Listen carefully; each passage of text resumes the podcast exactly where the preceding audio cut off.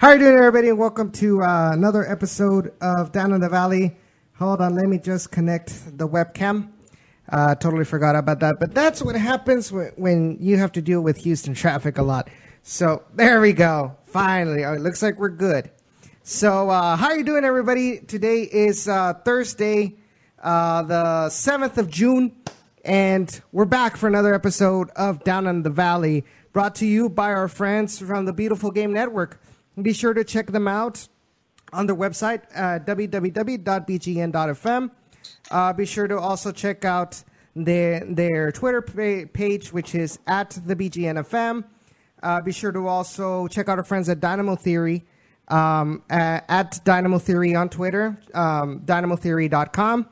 Uh, check out our our page, which is down in the RGV.com. Follow us in all of our social media, uh, which are you have Twitter at Down in the RGV, Facebook uh, at Down in the RGV as well. We also have uh, Instagram, where we collaborate on an Instagram fan page, uh, which is uh, at RGVFC fans. Um, also, be sure to check out on all of the platforms where our podcasts uh, go through.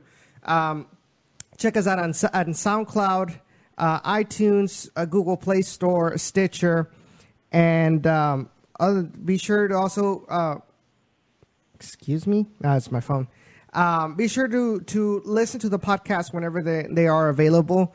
Uh, also on, on the Beautiful Game Network's website. Um, and forgot to mention also that while you're there on the uh, on the Beautiful Game Network's uh, website, be sure to check out all the other all the other USL podcasts that are available uh, for you to listen to. They're really really uh, really high quality uh, USL podcasts uh, from people that have done this for many years, and that includes um, the uh, Tornado Alley, the Unused Substitutes, uh, Foxtrot Podcast, um, Texas Soccer Radio uh, by Cal Mankey, uh, the USL Show, and many, many, many others. So, having said all of this, I know it can be, it is a little bit long, but having said all of this, um, I am accompanied once again by our co-host uh, Jacob. Jacob, how are you been? Uh, been well. Watched the game last night, so excited to talk about that as well as just a ton of stuff that's been going on this week for soccer. Yeah, it's been. I think for me, it's been kind of nonstop uh, uh, as far as the Dynamo uh, slash RGVFC organization um, news that have been that have been coming up. So uh, hopefully, well, have time. I know we kind of started a little later uh, because hashtag Houston traffic, uh, but uh, I hope you enjoy it. So first, let's go ahead and talk uh, a little bit about what happened on Monday. So on Monday, uh, RGVFC went up to Salt Lake City and played against the Real Monarchs. Uh, we talked about it on last week's episode. We mentioned that Real Monarchs was going to be a difficult uh, team to, to play against. Uh, didn't help matters that obviously because of Open Cup, our roster was going to be limited, and um, and in the end, it was kind of surprising because you would expect that you know previous uh, previous away matches, uh, we got like what like three goals, three goals, and two goals against Fresno with with the starting eleven.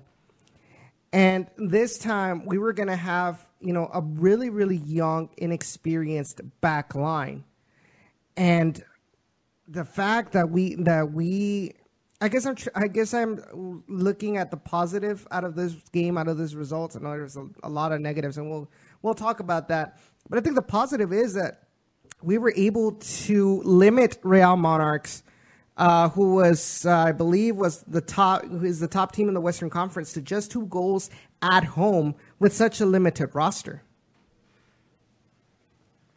For sure, it was really difficult to watch that game, but of course we have to understand it was a young young squad, and with that inexperience, yes, you still have those veterans in a sense because you had um, Jorginho James out there mm-hmm. on the field uh, playing his part for sure, but then you just have no chemistry on the field. Basically, we looked at even the goal.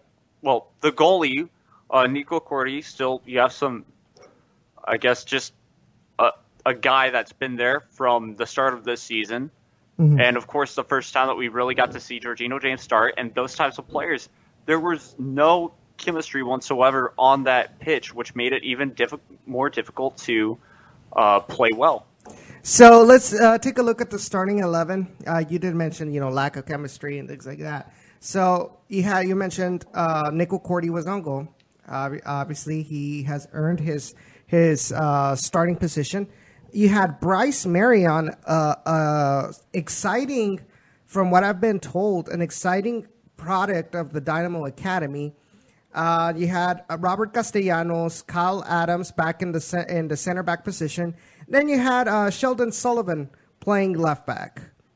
And then in the middle, you had, you know, as you mentioned, Jorginho James, uh, Nicolas Perea as the captain, uh, Zach Wright uh, on the right right mid, and then Pablo Aguilar, central attacking midfielder, Chuy Enriquez uh, as the the left winger, and then Jordan Jones finally gets the start uh, against uh, Real Monarchs.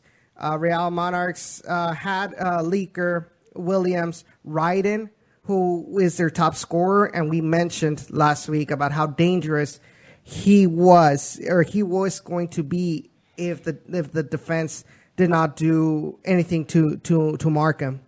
Uh, Moberg, Gallagher, Portillo, Chang, Adams, Velasquez, uh, and and Chandler Hoffman, uh, who is um, Chandler Hoffman, who used to be with the with the Houston Dynamo uh, reserves. So you take a look at the you take a look at this this roster, these two rosters, and you would assume that for, that Real Monarchs w- was going to dominate, and to be honest, I think they did. They dominated in every way, shape, or form, except even well. I take that back. Even on goal, they had a lot more shots, and they just had a lot more possession.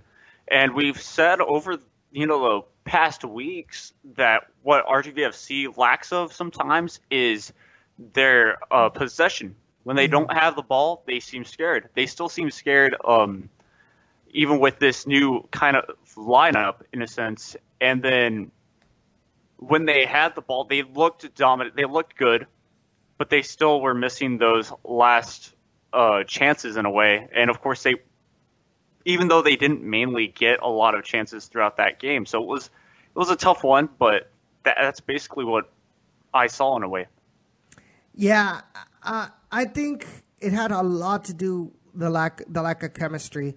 Uh, because besides, you know, these uh, games where they played against Laredo Heat, where they played against FC Brownsville, they haven't really had a lot of time in uh, in official matches to kind of gel together. I mean, Jorginho's been out for a while. Nico Perea, it seems to me like uh, he's a he's an Eric Alexander. I was talking to a friend of mine uh, on yesterday's Dynamos game. Well, we'll get to that eventually. But one of the things that we mentioned, I think I can. The reason I compare uh, Nico Perea with Eric Alexander is that Eric Alexander, uh, if you notice, ever since Juan David Cabezas was not in the in the lineup, and more of the responsibility to be the pivot of the Dynamo landed on him. You know, that's where you started seeing all these mistakes from him. You know, his form started going down. And yes, it was just one match, but from what I saw from Nico Perea, without having Todd Wharton beside him, he just didn't have as much of confidence in him. And I think the play that that kind of keys in on on this and this point that I'm or this argument that I'm making is the first goal. I mentioned it to you, uh, to you, to Ray, and to Cesar in, in, the in the down in the valley chat that in the first goal, Nico Perea was walking, and he he was walking back. He should have covered uh, what was it? Uh, Ledesma. He should have covered him, but he didn't. And so that ended up uh, costing costing the, the the Toros their first goal. I mean, the defenders tried to do whatever they can. They, they were in the right spots, but Ledesma was all alone, uh, almost uh, almost getting to the limit of the 18 yard box. Exactly, and I, I could picture it perfectly in my head at the moment too, because there was just so much room for him to take that shot And it just seemed like throughout that first half they were backpedaling, and that defense can only do so much. Same with Nico Corti, can only he can only do so much, and so they were backpedaling, and then you don't you have Perea right there walking, walking yes. right there, and it, it's it's frustrating to see that type of effort played into this um or into the soccer game. But of course, yeah, it goes back to chemistry, sure, but at the same time, they needed to they needed to do a better job. They have one job, or well, they have a job, and that is to play good soccer, and they just did not play that good soccer to give up that goal that early in the game as well was frustrating. I think what's more frustrating to me because if you, uh, I'm looking more closely right now at the highlight, and you see that Nicolas Perea was almost right alongside of Ledesma, and then Jorginho James was kind of helping uh, covering uh, out on the wing too, because there was two players there. One of them, the one that was carrying the ball, and so he was he was over there like making sure like in case in case the the attacker went past the, the, his mark, you know he would be there. But you see you see Nico Perea, he's looking at that direction. He's not paying attention on his on his back to see that Ledesma is out there wide open. And so Ledesma notices you know that there's a there's a big space, especially as the as the play advances, because as you mentioned, the, the, the Toros defense has to backpedal because of that through ball over to Chandler Hoffman. And yes, uh, Robert Castellanos, I think, in my opinion, kind of kind of fell with, with the with that little with that little fake by Chandler Hoffman because Chandler Hoff, Hoffman uh, kind of faked that he was going forward the, for the ball, and he just let the ball pass. And so Robert Castellanos fell for it, and he lost a lot of ground to to um, to Chandler. Chandler takes it almost all the way to the end line. Um, ob- obviously, uh, so Robert Castellanos is out of position. Kyle Adams is trying to make sure that that he doesn't get uh, you know a good um, a good cross in, into the into the penalty spot. And you have, I believe, that is uh, Sheldon Sullivan almost in, in the middle as well. But where where Nicolas Perea should have been was outside the box, you know, following uh, Ledesma, and ju- he just wasn't, and that, and I, and that was just plain intelligence by, um, was, Chandler Hoffman to find that that spot with two defenders coming at him and give the ball uh, an easy pass over to Ledesma. Yeah, I mean you hit it off perfectly because we we've always also talked about this team not either not making that final pass like they need needed to, or they just completely take a shot that's unnecessary. And so, I mean, it goes back and forth. You can find that open space, but the question is, are you going to be able to finish? And in the stats, to me, it didn't seem like they finished. And sure enough, that's why you have a, that's why you lost two 0 on the road because they weren't able to finish.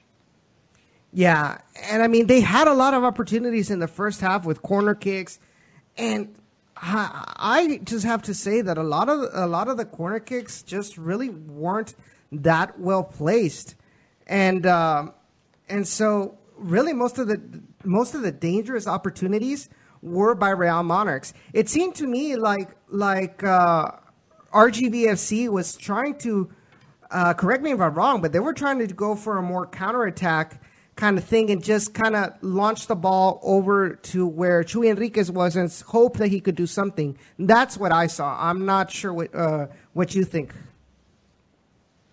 No, I definitely agree. When RGVFC they made those uh, crosses or excuse me those corner kicks, it was simple for the set pieces since they weren't that well for Real Monarchs just to control. And when the mm-hmm. Real Monarchs controlled that, you, you did like you said they were able to just counter. When they took possession away, they were just able to go and counter constantly, yet they were still attacking more, of course, and that's what we saw. And so each time they'd go on the, the wide side, they try to, um, sh- uh, in a way, show up uh, Chuy Enriquez. They'd try and show up basically RGV's defense on those weak sides.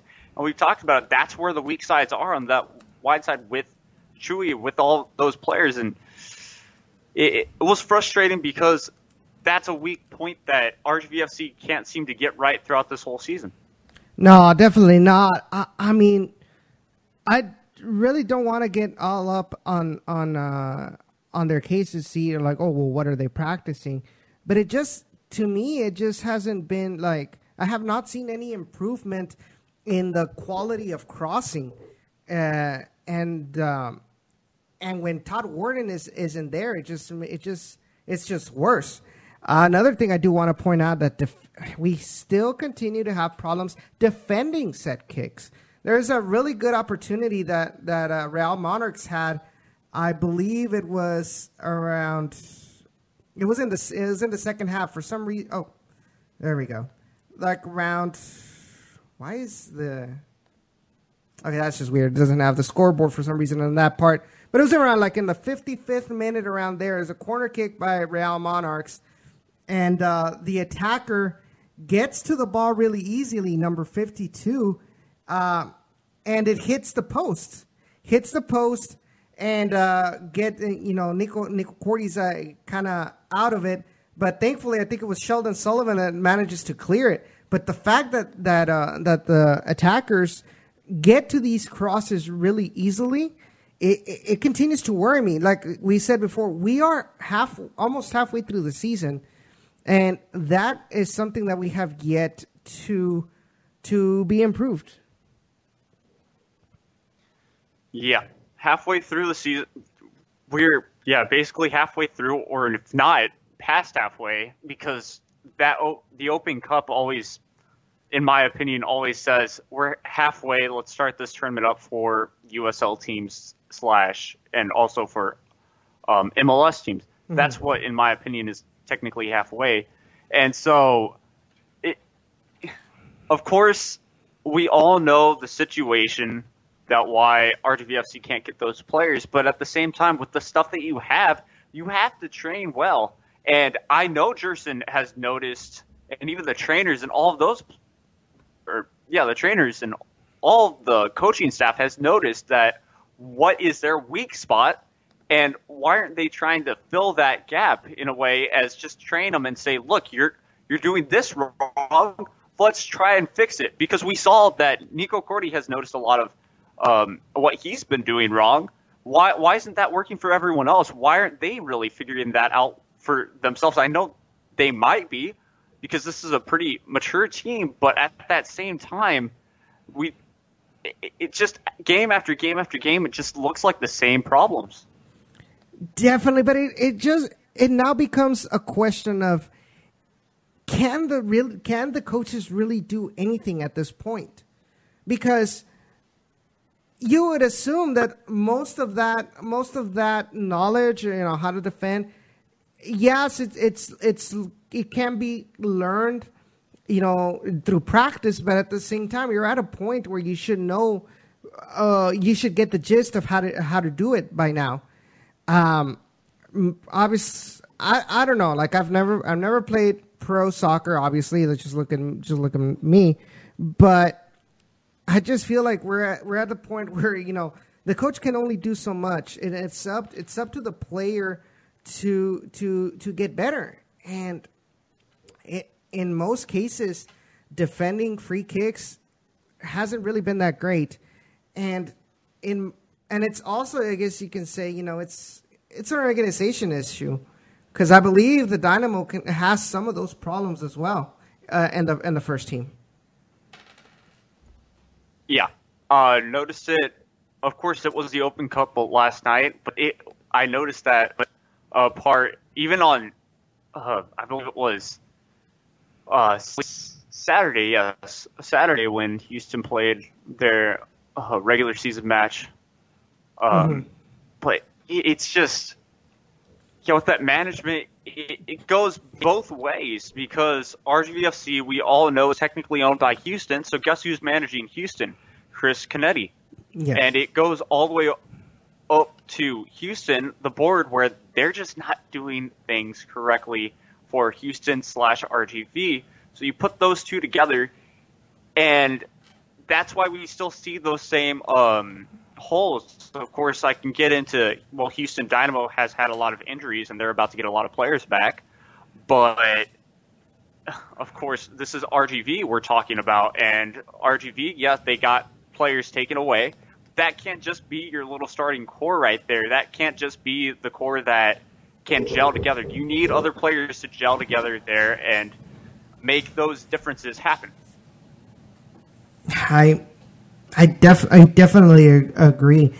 I think, I guess if we want to, we want to get on the subject it seems to me because most other most other uh, teams, MLS teams with affiliates, they, I, mean, they, they sent down players that they're not using to their USL team to get minutes, and last year you, the Dynamo did not have a problem with injuries, and yet there was there was that problem. There were so many players that didn't get that didn't get minutes and were not sent down uh, to to RGV, and then I mean you you see I mean with Open Cup, you like the problem I, I see, and one of the things I was analyzing last night is because I, I saw a lot of comments in regards to Aldo Quintanilla after yesterday's game, and it was like, "Whoa, we, we should sign him already because that he'll maybe he'll bring uh, Manota some competition and things like that." I'm like,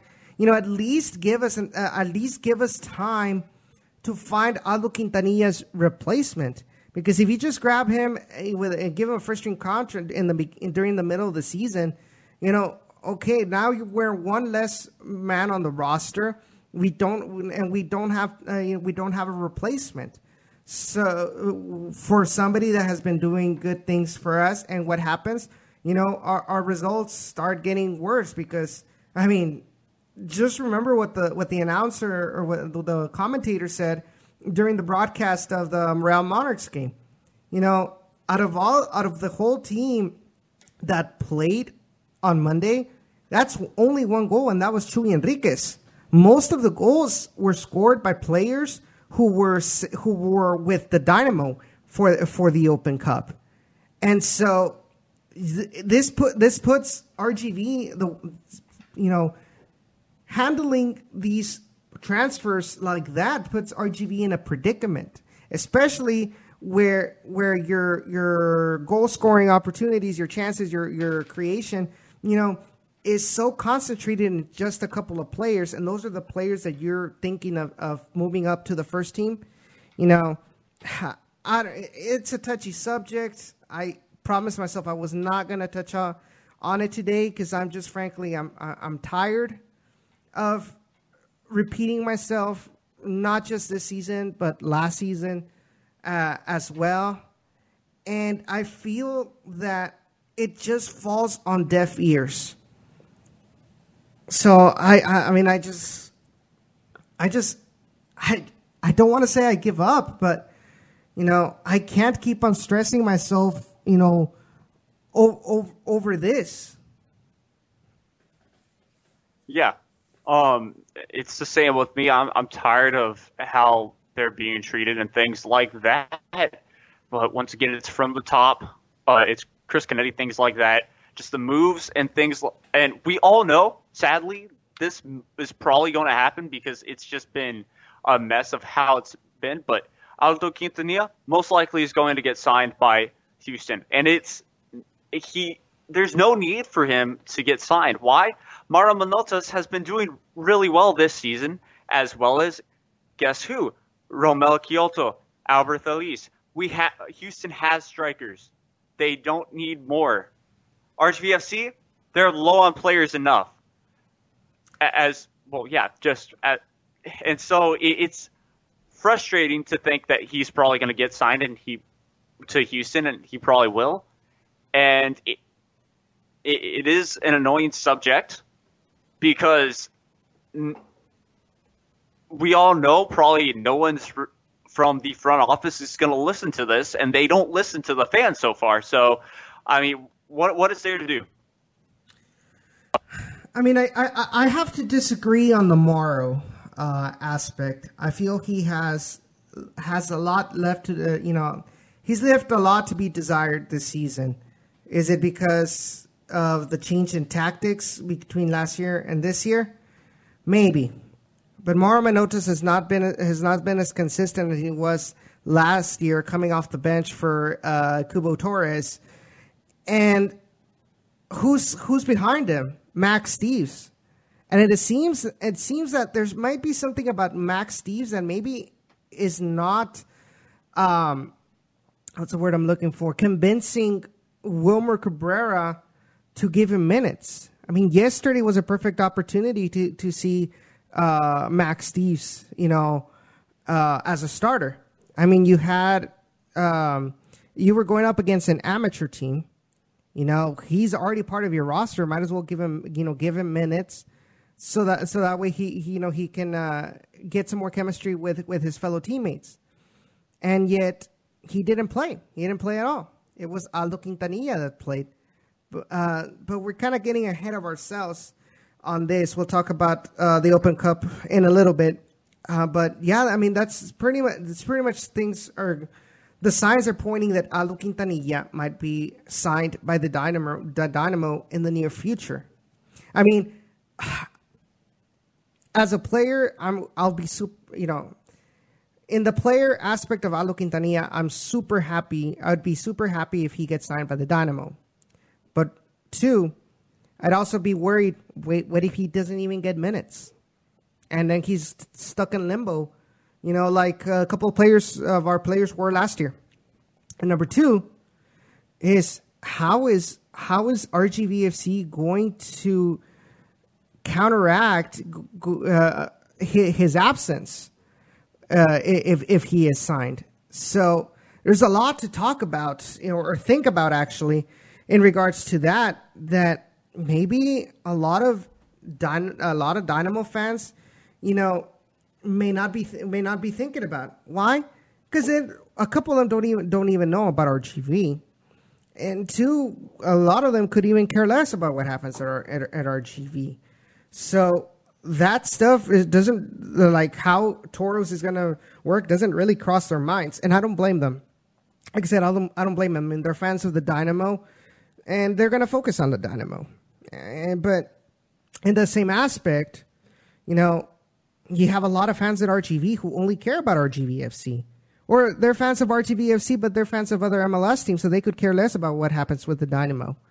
And so that that's where I believe this whole um, breakup, or not, yeah, a breaking of relations between RGV fans and Dynamo fans that have been occurring these past few days on social media. I think that's where the core of the problem is, is that their attention is on their respective teams, but yet there's very few people who are willing to listen to the other side and listen to the to their to their uh, their their gripes their their their concerns of how this this uh, relationship this you know is being handled by the Houston Dynamo with RGVFC, and you I mean you have a lot of uh, a lot of fans from RGV saying, hey, you know what, I am not a I was a fan of the Dynamo, you know, not anymore, or I've even seen some comments saying, oh, you know what, San Antonio is not our primary rival now. It's it's our own. It's the the Houston Dynamo that's our rival now.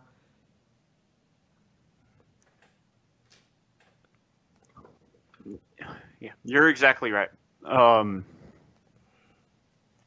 in my opinion, there's nothing more to say about this besides just at this point, it's pick one side, and I've somehow been able to keep both teams apart, in my opinion. As in, yeah, I'll, I'll still root for Houston because I know what's happening, and I, my belief is, of course, it's just the front office for Houston that doesn't care. We got Chris Canetti all the way down, and so then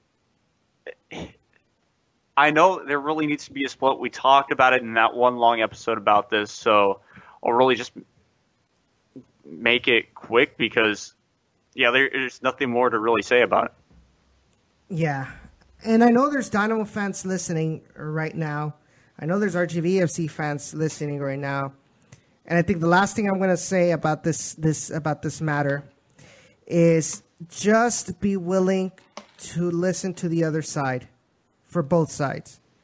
Be willing to listen and and get involved with constructive dialogue. You know, be, between each other. That's the only way we're gonna learn. You know how you know to to get together and maybe find a solution. Maybe front office was not gonna care about the solution. You know, but at least we're at least with the the last thing I want, and I mentioned it to you all in the in the in the staff chat. The last thing I want is a rupture between RGVFC fans and Dynamo fans. And so be willing to li- to listen to each other's uh, to each other's sides. And don't be so quick to put down or, or shrug off the concerns of, uh, of whether the Dynamo side or, or the RGV side. I mean, there there has to be a, a way to to find a solution to this. And if and I feel like if both if both fan bases get get along, you know, I think may, I think maybe there might there might be some way where both fan bases can can influence front office to make this better. Because at the end, if RGV is run correctly, then it's and it's going to be a bigger benefit for the Dynamo because this, the because this process will be streamlined without really affecting either side. And I think that's the best I think that's the best way to put it in, in my opinion. So let's just go ahead and finish our discussion for the uh, Real Monarchs game. So in the 70th minute, um, you had um, what was what's his name? Uh, Cash Cashier, you know, score score another goal.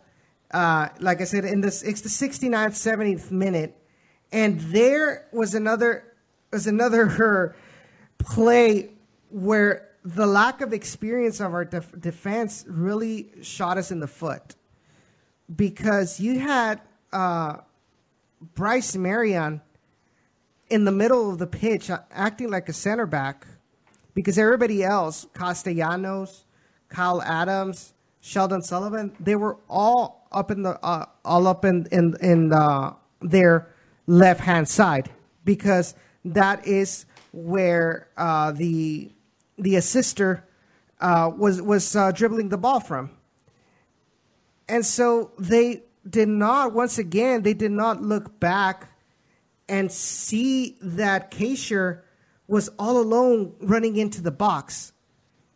And so as the play continues, you have three you have three players uh, RGV players in one area in one section of the box and K- Kaysher all alone like I said all up on the other side. The ball gets to him. He gets a good he gets the reception was not great. That gave um, Bryce Marion kind of time to make him uncomfortable.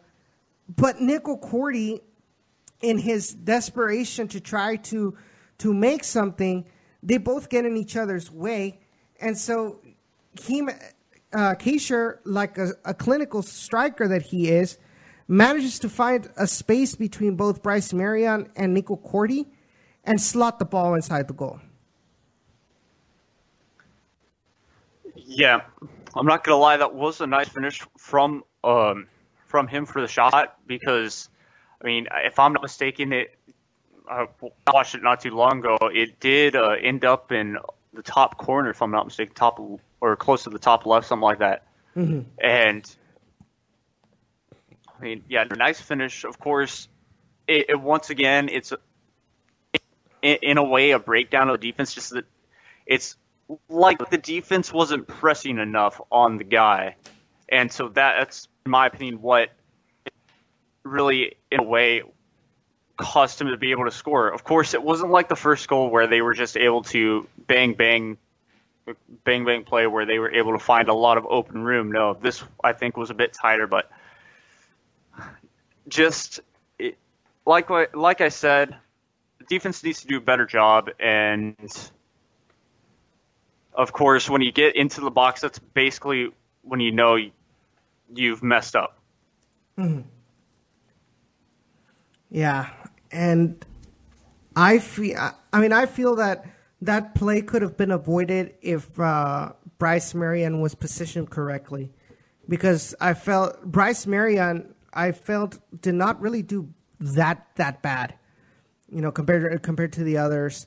Um, there is some potential in him, and you know, coming up against this high class, you know, offense, he didn't really look out of place for the most part until this until this this uh, this shot. But then, but it is also you know that that lack of experience, and hopefully, like I said on Twitter, if he continues to pro, to to get minutes and develop alongside Kai Green, alongside uh, Manny Padilla, I think we might be looking at a future at a future starter.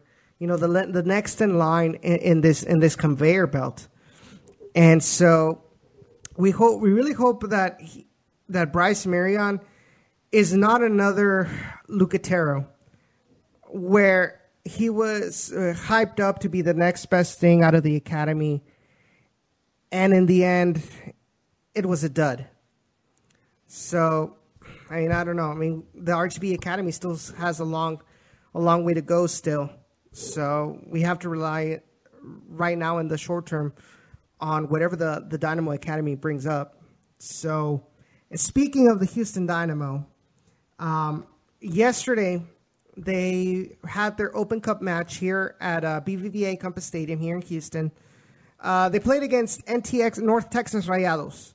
And the North Texas Rayados are an amateur team. I'm sure you saw the video that uh, the U.S. Open Cup uh, posted about them. I mean, you have a, you have a lot of coaches and uh, not coaches, teachers, school teachers playing playing in the uh, in, that team, and um, that's all good. And so they have the opportunity of their life, you know, to come and play at a professional first division stadium against a first division team. And for this game, the Dynamo called up uh, seven players from RGVFC. They called up um, Aldo Quintanilla, Chuy Enriquez, Todd Wharton, Manny Padilla. Um, that is that's four. Uh, John Montaño, Matias Saldivar, and I know I'm I know I'm missing one. Um, Do you remember who the who the last one was? can't cannot remember. Oh, Ontiveros, Ontiveros, Ontiveros was also was also called up. So those are your seven RGVFC uh, players that were called up uh, for Open Cup, and uh, so Jacob, what did you th- what did you think of, of this this the, the these players that were called up, um, independent of in the eyes of a Houston Dynamo fan? What did you think? Oh yeah, in the eyes of a Houston Dynamo fan, and just, I mean, I, I thought it was fantastic. I thought th- those were the smart moves for sure. Because yes, you got Aldo Quintanilla, and not only is he, you know, on the team, he's starting, and then of course, yeah, Manny Padilla right there, Chuy Enriquez. It's perfect. It, it, it's a perfect lineup for you to get a team more minutes, especially in a first division stadium. Yes, it, it's a friendly for those guys in a way because you get a lot more growth. You're with uh, a different coach, which is Wilmer Cabrera. He's he knows how RGV is, so he you can talk to him easily, things like that. And I, I thought it was a fantastic. I thought those were fantastic picks from them. Yeah, I mean they were the best. They were the best of the of the best. Um, I think if anything, uh, and we talked about it before. Maybe John Montaño, maybe not so much. Uh, but other but other than that, you know, they're they're the best that RGVFC had to offer.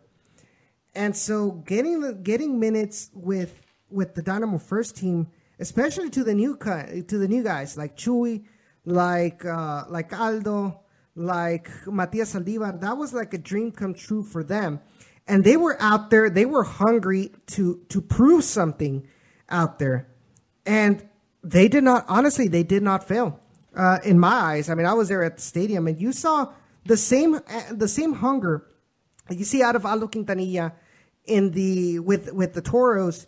You saw it. You saw it with with the Dynamo. He was out there fighting, trying to uh, win the ball back.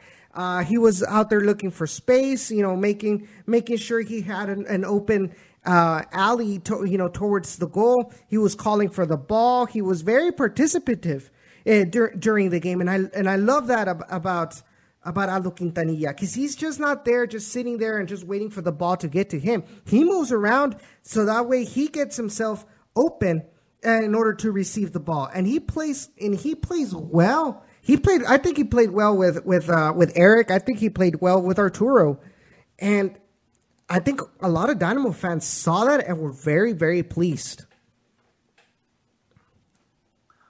For sure. Um, Aldo came out with a fire that, I mean, yes, I had seen at RGV, but at the same time, I think a little bit more because he knew if I can impress these people, I can actually go to the first team, or well, not the first team, but I can actually go to Houston. I can improve. Um, well, yeah, what's the word? Basically, I, I can move up. Uh, I can on, advance my yeah. career. Yeah, Yeah. I can advance my career basically. And so he he came out there with a fire and a passion, and it was perfect because sure I saw more of him and that team in the second half than in the first because in my opinion they did struggle a lot more in the first half.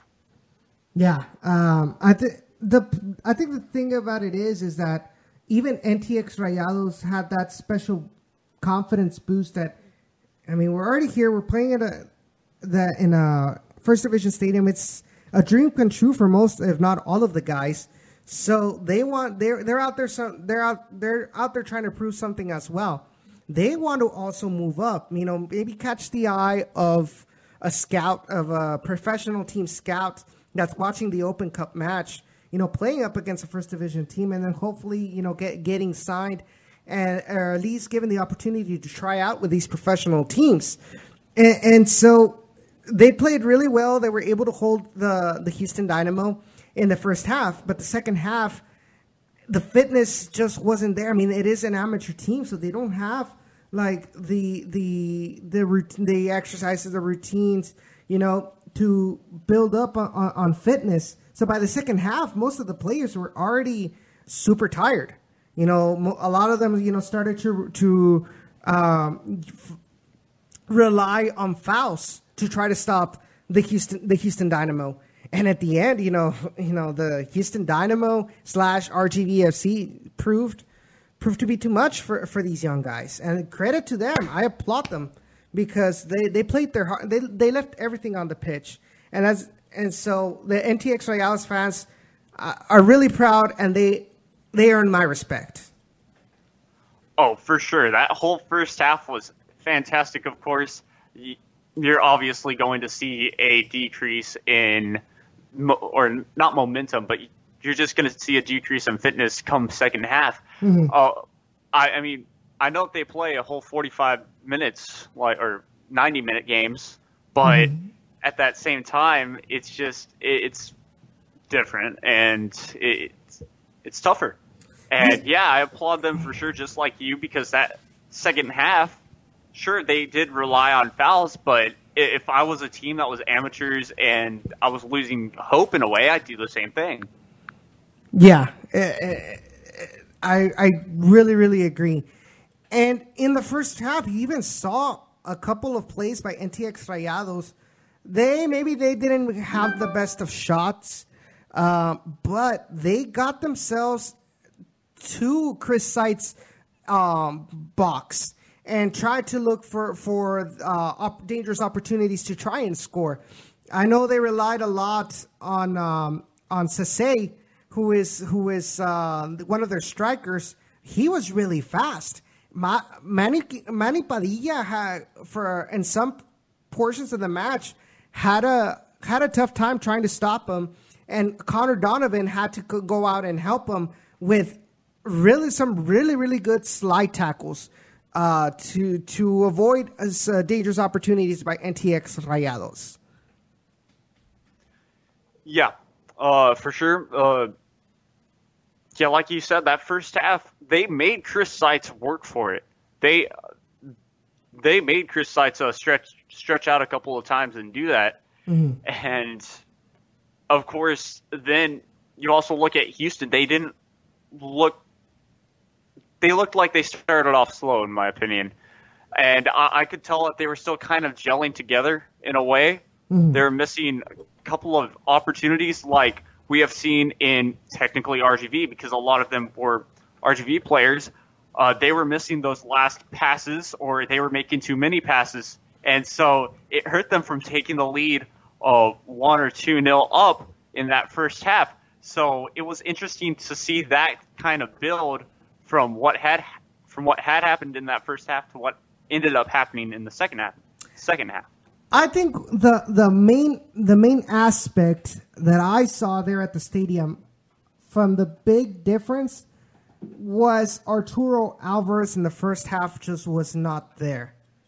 Um, he was put up. He was put in the wing, and he was one of those one of those players that he tried every time he tried to cross it, it always landed on on an NTX Rayados uh, defender, and so he there were very few opportunities, a few crosses that gave Aldo an advantage to try and, and, and get get a shot at, at the goal.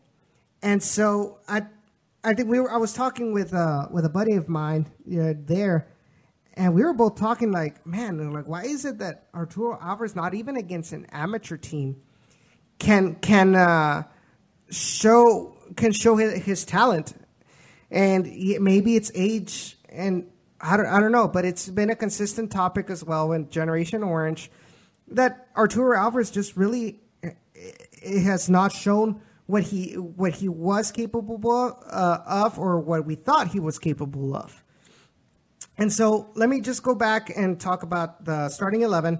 Starting 11 for the Houston Dynamo were Chris Seitz on goal, Manny Padilla, Connor Donovan, Alejandro Fuenmayor, Kevin Garcia and, uh, and on defense, Eric Bird and Todd Wharton in the central defensive midfield, uh, Arturo Alvarez out on the right uh, right mid, Luis Gil, center attacking midfield, Memo Rodriguez, left midfield, Aldo Quintanilla as the striker.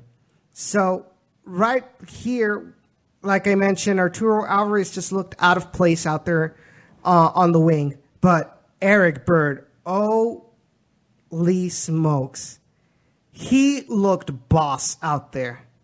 He had the confidence. He got along well with Todd Wharton obviously because they both they both played in RG in, in RGV, so they kind of still had a little bit of that chemistry.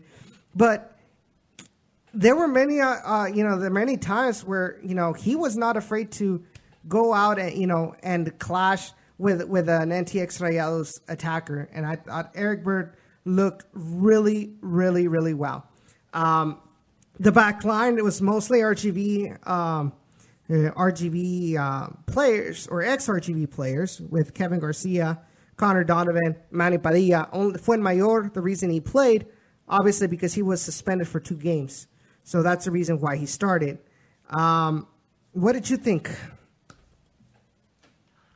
Um, yeah, like you said, Eric Bird looked looked really well. He started beside beside a guy that he knew. It, it's just like FIFA Ultimate Team. You have those lines that maybe they will be good together with chemistry or maybe not. And so that was a perfect setup right there. Of course, you had Alejandro Fuenmayor starting.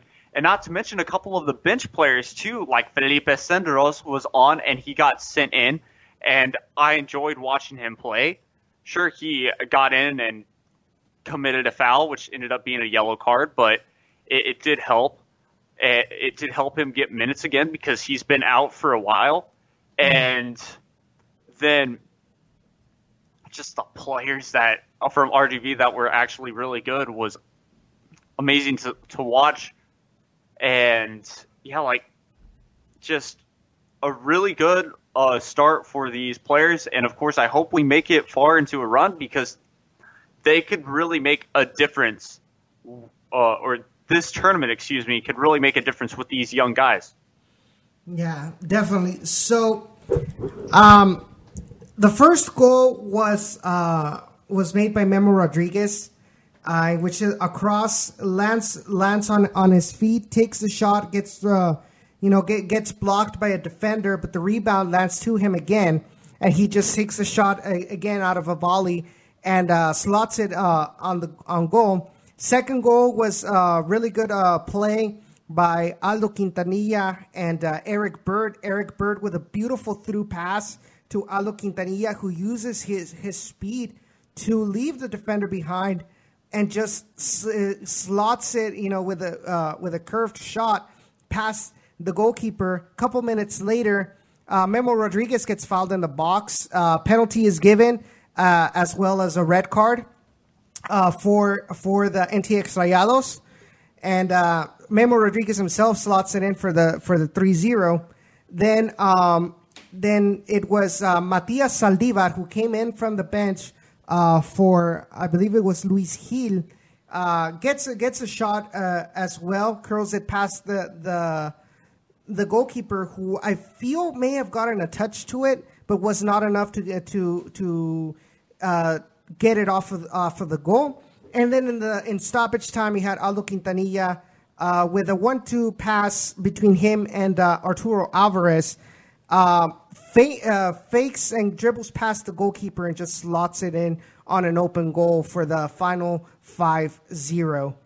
And so, like I said, because of this performance, a lot of Dynamo fans are starting to, to keep a good look at Aldo Quintanilla. And so maybe that might allow some of these curious uh, Dynamo fans to pay more, uh, pay a close, closer attention to RGV games to see how he's uh, progressing uh, over there. So I think that might be, I guess you can say, a blessing in disguise for the RGVFC Toros. Exactly. That, that's what that's what RGVFC was meant to be. Sadly, for the RGVFC fans, obviously, but it's for these players like Aldo to show that they have talent in these Open Cup games and then draw eyes from those Houston Dynamo fans to try and pay attention to them. And once that happens, you know, you see an improvement. The coach sees more of an improvement. You bring them up as long as they have, as long as they show that on that level, on that number one level, then they should be fine and they should be able to be a bench warmer for about two more years and then actually maybe start. And w- we've seen it with Memo. That's why this system can work. It's just a matter of it's got to be used the right way. And I think with Aldo, with us seeing how uh, Aldo uh, could really be benefited from this whole thing, we might see a change. I really hope so because there has to be some sort of patience involved, and that all starts with how the Dynamo front office handles the rosters. Because if they if they keep on uh, on thinning out the Dynamo roster because they're like, oh well, we can just grab a player from RGV and, and you know to fill the roster, then that's not going to work because you're going to get these players when they're still underdeveloped at RGVFC. Maybe they're they, maybe they're getting some good minutes, but they're still not developed yet to the to uh, be um, useful in uh, in MLS competition, and so then what happens is you get players like Charlie, players like Malky, who get released by the Dynamo because I mean they just have them there. They're not getting minutes. Malky getting injured as well, so you pretty much just wasted, you know, the really good players because you took them out too early. Exactly. And of course, we've talked about it before. That can't happen, but it might happen with Aldo. But if you let him stay for maybe the rest of the season, give him that. If you see improvement near the end, uh, maybe bring him up for playoffs, just like you see those in, in a way high school like J, JV stars, and then they bring them up for to varsity for that playoff game or something like that. Maybe Mhm. you could do that to give them an insight of what an atmosphere of that standard is like. Mhm. Something in that nature could be good. Yeah, but it's it's out of our hands, and we hope we hope that the Dynamo um, coaching staff and front office at least put that in put this suggestion in consider in, consideration. So we kind of touched up on the subject, and before we talk about RGVFC versus uh, Portland Timbers, um, there were a couple of news that came out today. One of them is rumored, kind of confirmed, but not confirmed by the team. According to Cal Mankey, who is the um who is the host of uh, a fellow Beautiful Game Network uh, podcast, Texas Soccer Radio, uh, which covers San Antonio FC. Uh, he wrote an article today for um, for for uh, a website that it's and it is called. Um, I'll go ahead and retweet it, but it's called. Where are you? Where are you? Where are you? No, where is it? Come on.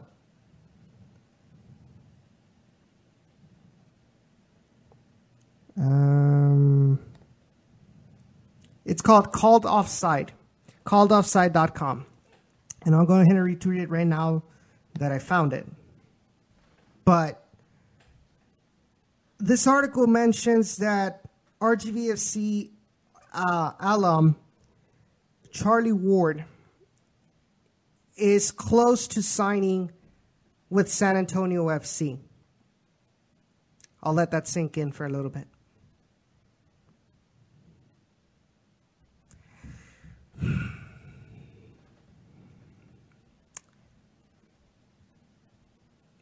It's ridiculous, in my point of view, that that's already technically the fourth XRGV X Dynamo organization product that has signed with San Antonio FC. First one being Sebastien Ibeagha, then it was Jose Escalante, then Kyle Murphy, and now Charlie Ward. The fan favorite has been signed by our arch nemesis, San Antonio FC. I don't blame Charlie one bit for accepting. And I've mentioned it many times, said it, said it as well when Kyle Murphy was signed by San Antonio FC. What they want is minutes. And if a team comes to them and tells you, hey, you know what, we'll sign you and we'll get, you'll get some minutes uh, with us. They they don't care if it's the the the the their former team's adversary. What they want, number one, get minutes to play. Number two, their source of income. They're player. They have players. They're they're humans. They have they have uh, they have bills to pay. They have some of them have families to feed. In the case of Escalante. So obviously they're going to accept you know San Antonio FC's offer. So I know there was probably a couple of, of fans out there that maybe are dissing Charlie Ward for doing this. Don't. Think about the human side uh, aspect of it. He's got he has bills to pay. He needs a source of income. San Antonio offers it to him. Fine. In the end, he's a professional. He wants to play soccer, and if they uh, if they offer him that, he's going to accept it. What I don't accept is the fact that the Houston Dynamo has that's another player with a lot and going back to our argument about how they, they get these players early, find out they're not ready, and just releasing them out there into the market just like that.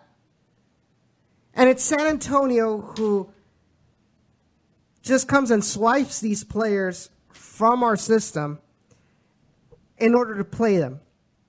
Now, is it intentional to give a big middle finger to RGVFC fans by San Antonio? I highly doubt it. The way I see it is that San Antonio sees the potential of these players that the Houston Dynamo did not. And so they're proven, their quality. Instead of scouting other places with, with players that maybe they, they don't have much information about them, I mean, they've played, Charlie played two years with RGV. He showed the quality, or one and a half years with RGV, but he showed the quality, especially against San Antonio. They know how professional he is. Of course, they're gonna. Of course, they're gonna leap uh, uh, in, for this opportunity. What's I don't know. I I don't know what you think, but that's that's my point of view on this uh, Charlie Ward uh, transfer. Okay, just just get ready, be prepared for my take because it, it's kind of the same with you, but just like this. You cannot, in any fact, blame any of the former RGVFC players for leaving because, like you said, personal needs and things like that. They want to get paid. They want money. They want to play uh, soccer for their career. Perfect. Sign with a team that offers you money. Sign with a team. It doesn't matter who. And that's exactly what they did. And then, of course, that's just it. It's just a big middle finger to guess who? Houston Dynamo. You can't see the potential in us. Well, screw you. We're going off to San Antonio because we they're offering us money. They're offering us maybe a first uh, first team. If not, well, bench, but we'll still get minutes. We'll be on the bench, which is epic. So it's perfect for them.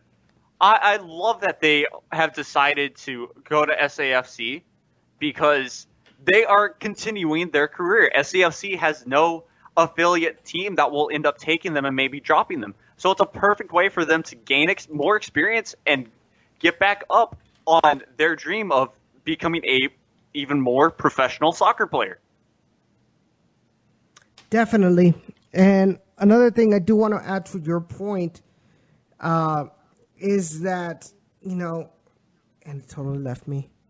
But I, I guess what I'm what I'm trying to say as well is that it is also a big. Oh, here it is. Got it back. So I think it's the best way to hopefully open some eyes because I don't think it would hurt as bad having released these players if they went to another team. If they went to another team, like, oh, okay, oh well, whatever. Okay, they're gone. That's that's fine. Okay, they they're doing their thing.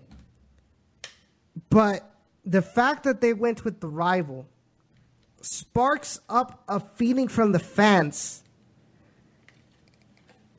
And you see RGV, you know, the the the people that work at RGV see this and they're like, holy crap, what the hell is going on here? Like, they're all moving to, they're moving to, to, to our, to our biggest rival. I mean, something has to be done. And it, it just seems to me, and I posted this on Twitter, that it's almost it's almost as if San Antonio is the. I think who put it who put it like that. I think it was Johnny. Johnny put it that San Antonio is the farm team of the farm team. Because we're the ones discovering. It goes up to the it goes up to the Dynamo and the and then San Antonio gets the scraps of what's already been what's already been discovered. So but my take was that man, it's like it's almost like we are the develop like instead of developing players for the Dynamo, we're developing them for San Antonio. We are. we basically are doing that exact thing. And you can't blame San Antonio. You just cannot blame them. You see free agents in the market that you've watched, that you've studied for film, for ri- basically rivalry, and you see this guy is really good. We've got to cover this guy. He, and then he's on the market. This could be a huge aspect for our team. Boom, we're going to take this guy. It's a dream come true for us.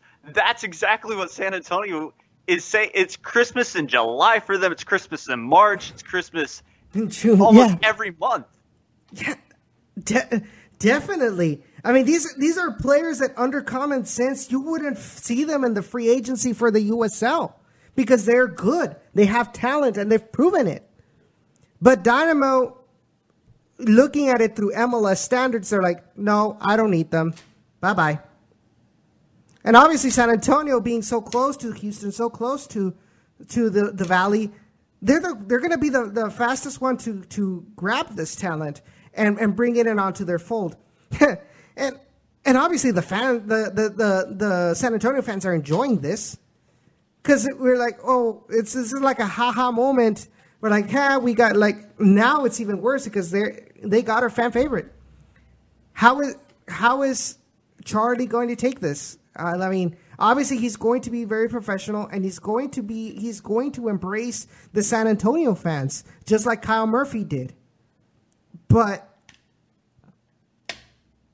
like I said, it, I don't know how RGV fans will take this. Best case scenario, they use this as more leverage as to prove that this system, this the way it's currently working, is not working. Worst part case scenario, they'll want to take it out on Charlie. And I hope that doesn't happen. And I am hopeful, and I, have trust that that's not going to happen. Sure, you'll you'll get the banter like during the during the ninety minutes of like putting pressure on Charlie, but I don't want any like getting involved like with like personal matters or like outside those 90 minutes to get some sort you know some hatred for for for Charlie Ward for just doing his job or for Kyle. Well, Escalante, yes, get mad at him, but for a different reason because he gave us he he he nos faltó el respeto. Like he was very disrespectful uh, looking back. So that, but obviously don't don't get his family involved. Obviously, you know, just wanted to put put it out there. But I don't know. Good luck to Charlie with San Antonio. Offer not valid during South Texas Derbies, obviously.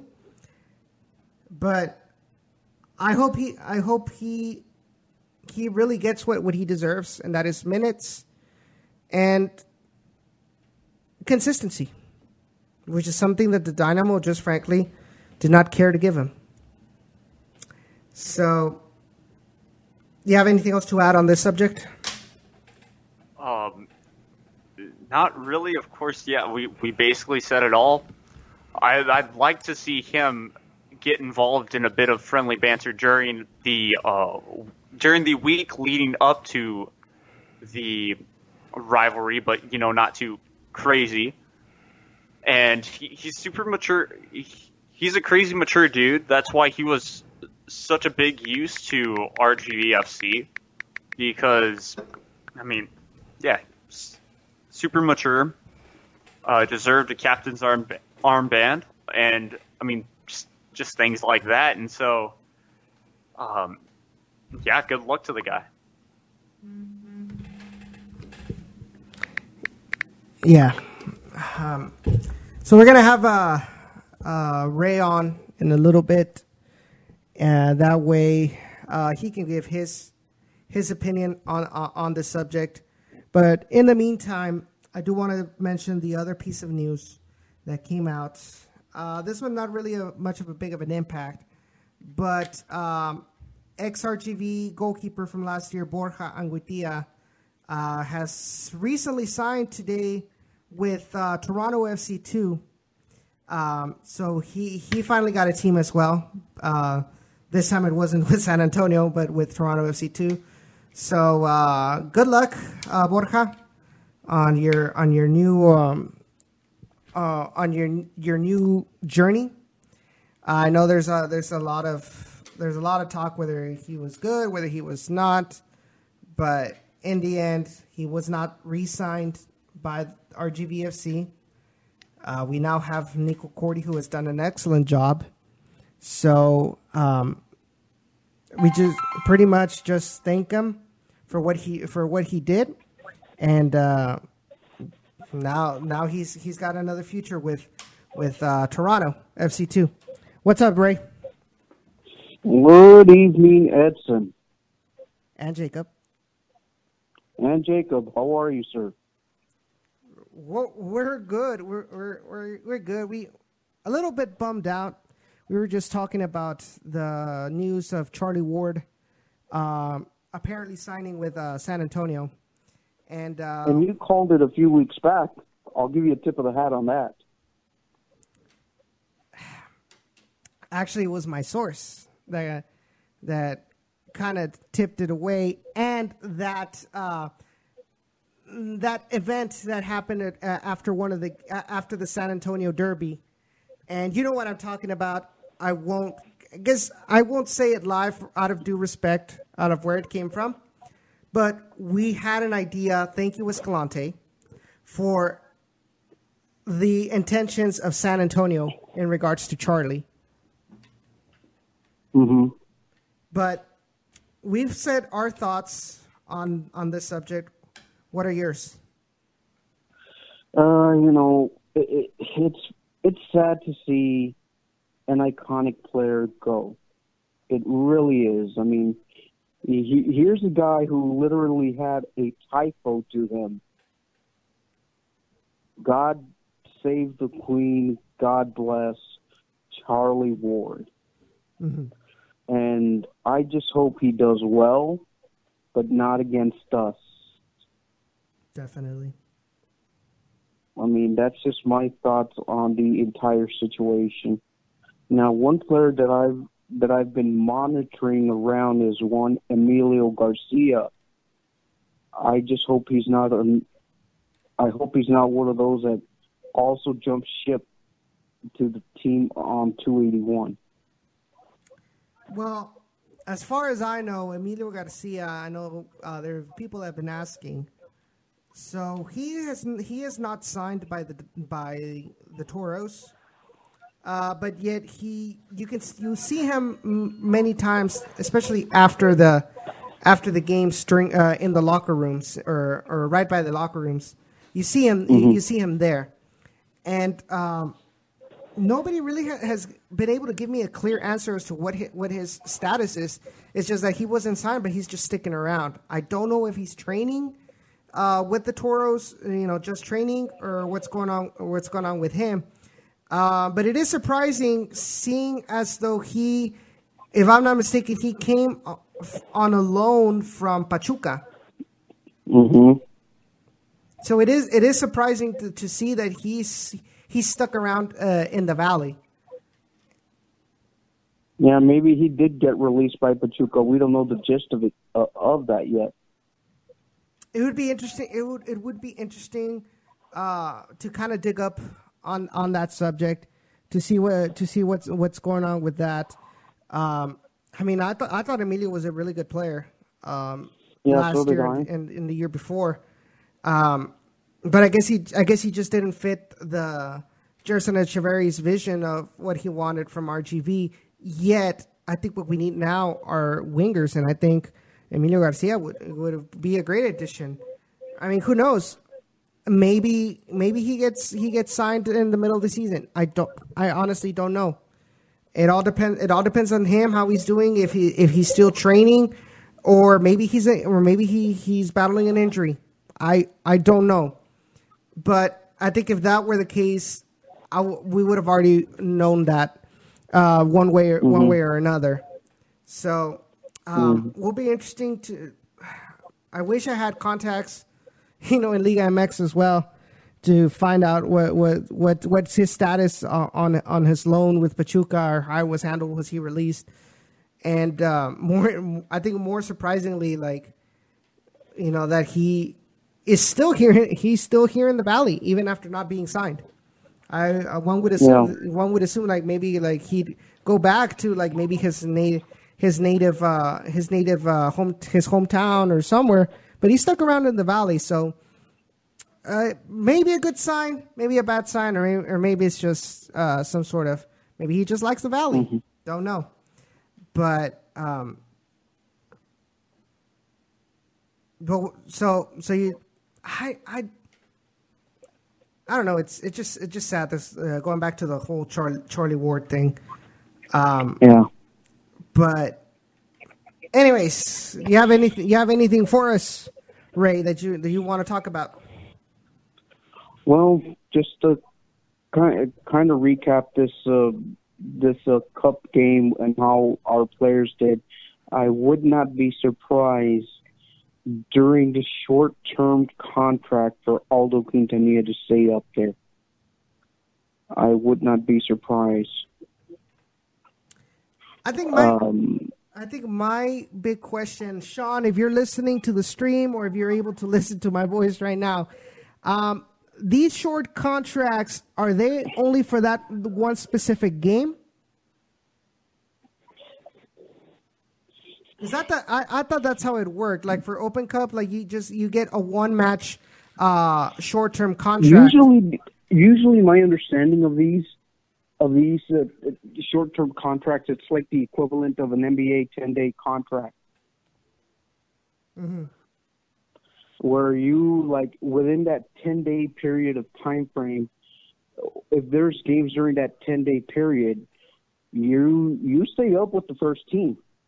Unless the club decides, you know what, we'll cut we'll cut our losses here, we'll send you back down, go get your game conditioning, and we'll call you when we need you type of thing.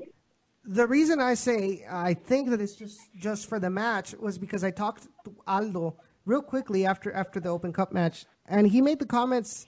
You know, he made the comment saying, "See you and see you this Saturday in uh, uh, for the RGV game."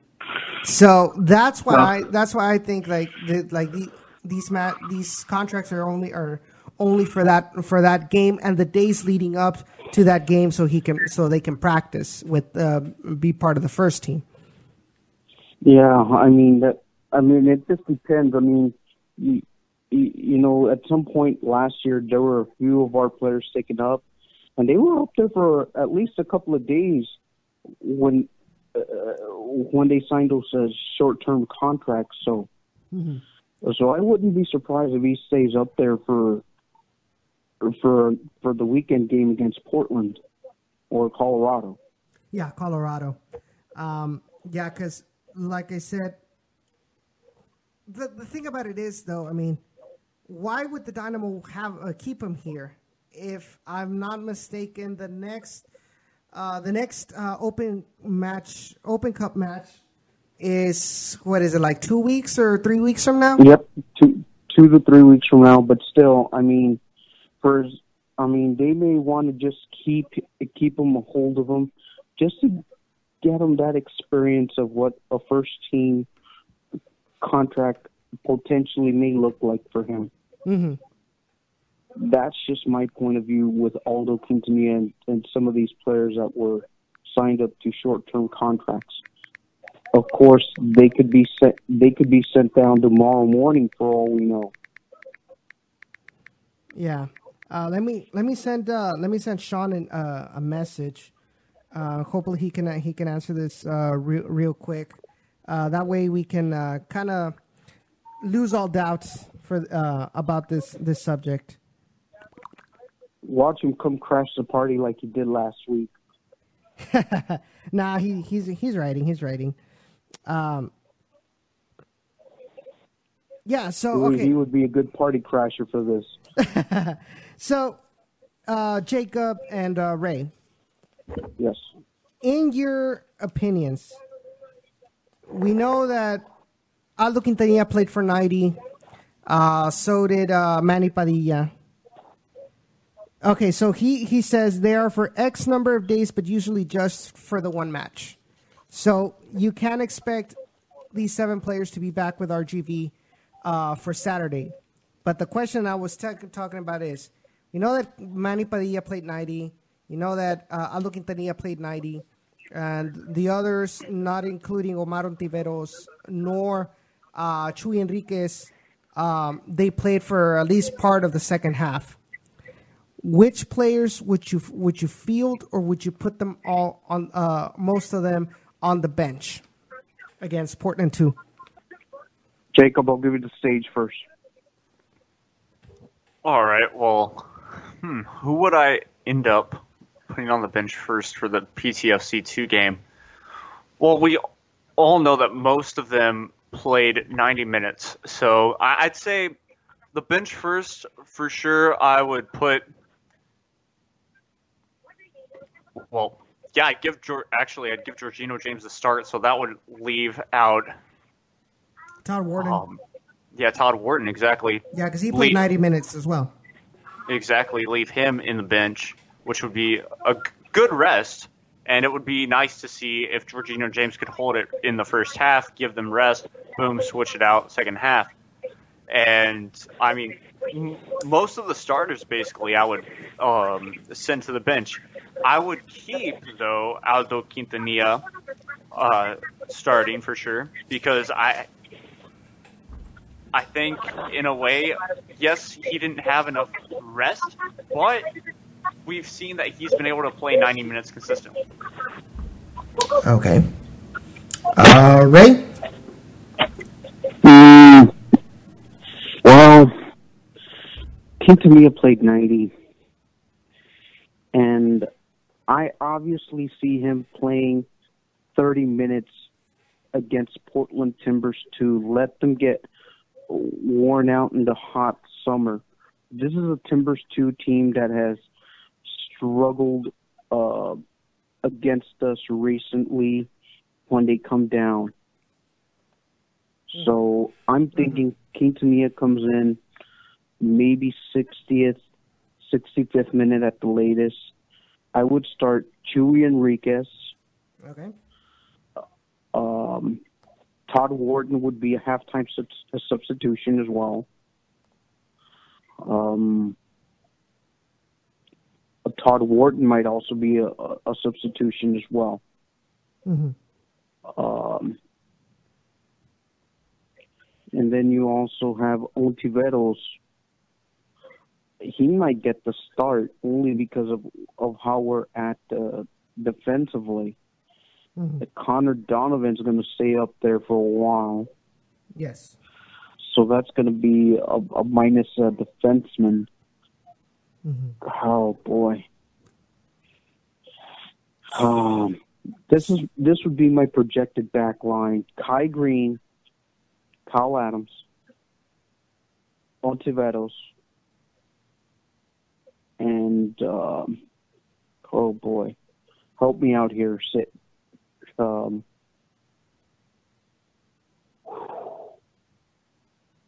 and Would you uh, would you keep Sheldon Sullivan? yes, I would do Sheldon Sullivan. Yes. Okay. get him get him some playing time. so here. Midfield, Mhm. Go ahead. midfield, Jorginho James, and then you would, and then you would have to uh, pluck up uh, or or play a little bit from behind Monday at Tim hmm for as a winger, like make him as a makeshift winger, Okay. and then on the other side, uh, Chuy Enriquez, Okay. and then you would have a front line of three.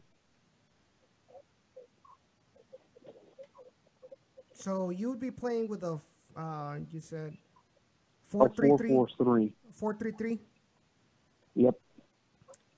Okay, so here comes here comes my uh, prediction for the starting eleven.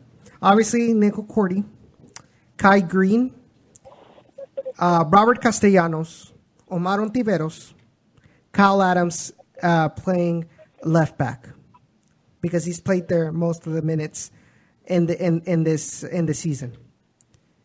Two defensive midfielders, uh, Jorginho James and Nico Perea. Chuy Enriquez because he didn't get any minutes. um, Pablo Aguilar, and I would have Monday Etim in uh, playing as the winger as well. I really don't see. mm, I, see more Zach Wright coming in as a as a sub. So I would have. I think I would give uh, Monday Etim more opportunity uh, to get some more minutes, and then maybe and then maybe have uh, uh, Zach Wright coming in, um, and then up on top, I'd give Jordan Jones another opportunity, and then have maybe Aldo Quintanilla come, coming in, maybe like with 30 minutes to go or 20 minutes to go. Uh, yeah, that's my plan as well. So, Nico Corti, once again, Nico Corti, Kai Green, um, uh, Robert Castellanos, Omar Ontiveros, Kyle Adams, Chuy Enriquez, um, Nico Perea, Jorginho James, uh, uh, Monday Etim, and um, Jordan Jones. hmm Why? Because I doubt uh, Gerson Echeverry will want to deviate from the 4 2 4 2 3 1 formation. hmm Jacob? Uh, I agree. The four-two-three-one formation has always been my go-to because of the fact that I believe it is just the most. It, it's just the best. Uh, it really does work with this team. Nico Corti at goal for sure, and of course, I think you keep the back line the sa- uh, same. I think you put in uh, Chuy Enriquez, of course, and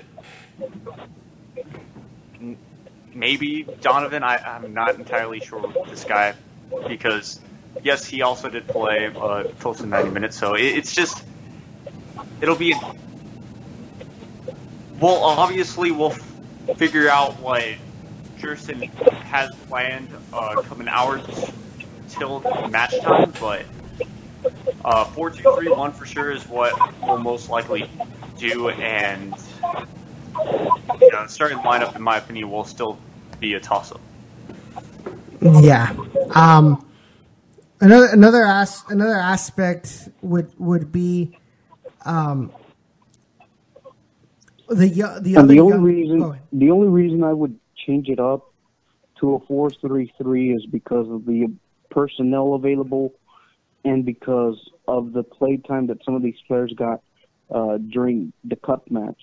Mhm. That's the only reason why I changed up the formation a little bit. And yes, it still has the it still has the same foundation of a four three two one. But y- you know, I'm just going based on what's available for selection. You know, So let's take a look uh, quickly before uh, we sign off because it's about 12 minutes till 9 o'clock. Um, so let's take a look a little bit about uh, at a rival, Portland Timbers 2. Uh, Portland Timbers 2 comes into this game with a 7 4 2 record, and their away record is 3 3 2. Three, three wins, three losses, two draws. Um, their last five matches, um, they they tied 0-0 against uh, St. Louis FC. They also um, law, won. They beat Seattle Sounders 2 1-0. They beat uh, LA Galaxy 2 7-3. They beat Real Monarchs 3-1 or 1-0. Lost to San Antonio FC 2 to 1.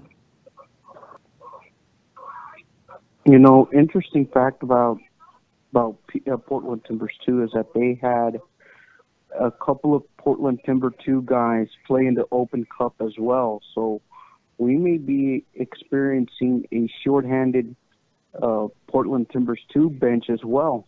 Mm-hmm. having that they did play Open Cup midweek, and uh, I want to say it was Abel Abel Lease that had a nice, uh, wonderful. Yep.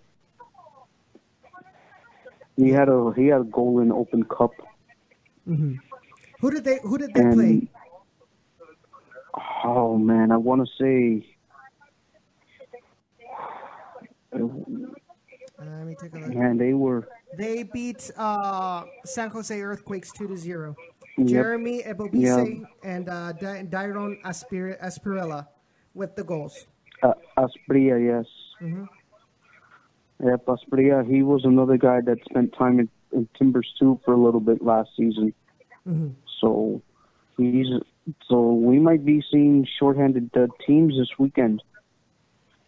That'll be interesting to see who who's uh, who, who is able to bounce back uh, faster from from that um, from that disadvantage. You can say. Yeah, and and let's just say that Portland Timbers. This is going to be like like uh, another road game for them because remember they did send us B squad to San Jose, so mm-hmm. so some of those guys that played in midweek, they we may be seeing them get a start down here in the valley. Yeah, de- definitely. Now, if only I could find the. Uh, hate all these ads in transfer market because I always I always love talking about the uh, the records coming into this this game. Oh, here they are. So fixtures and then record versus. So RGVFC on their their history, we have played Timbers 2 five times. We have won once, tied once, and lost three times with a di- uh, goal difference of negative one. history does not is not in our favor against the Timbers too. Nope. In fact, the Villyan Bijev, I think he got the game winner last year at HEB Park, right before he got traded off to Sacramento Republic. Villyan Bijev, who who nearly won the uh, the the the Golden Boot for most assists in the USL mm-hmm. not too long ago either. Big mistake by Portland letting him go. Yeah, and that game that that game ended three to two.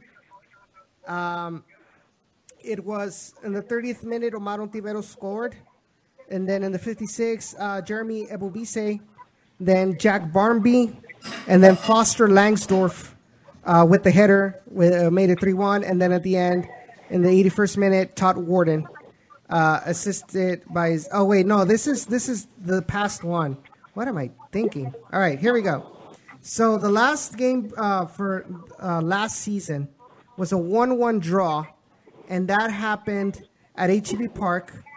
Uh, goal scorers were uh, Bill uh, Tuiloma and, and the 92nd minute, and then Kai Green in the 93rd minute gets the. Yes, the I remember that crazy Dean. Yeah, that that that was wild. And then so it looks to me that at home we've only played him twice at home, drawn once and we've lost once. That loss was in 2016.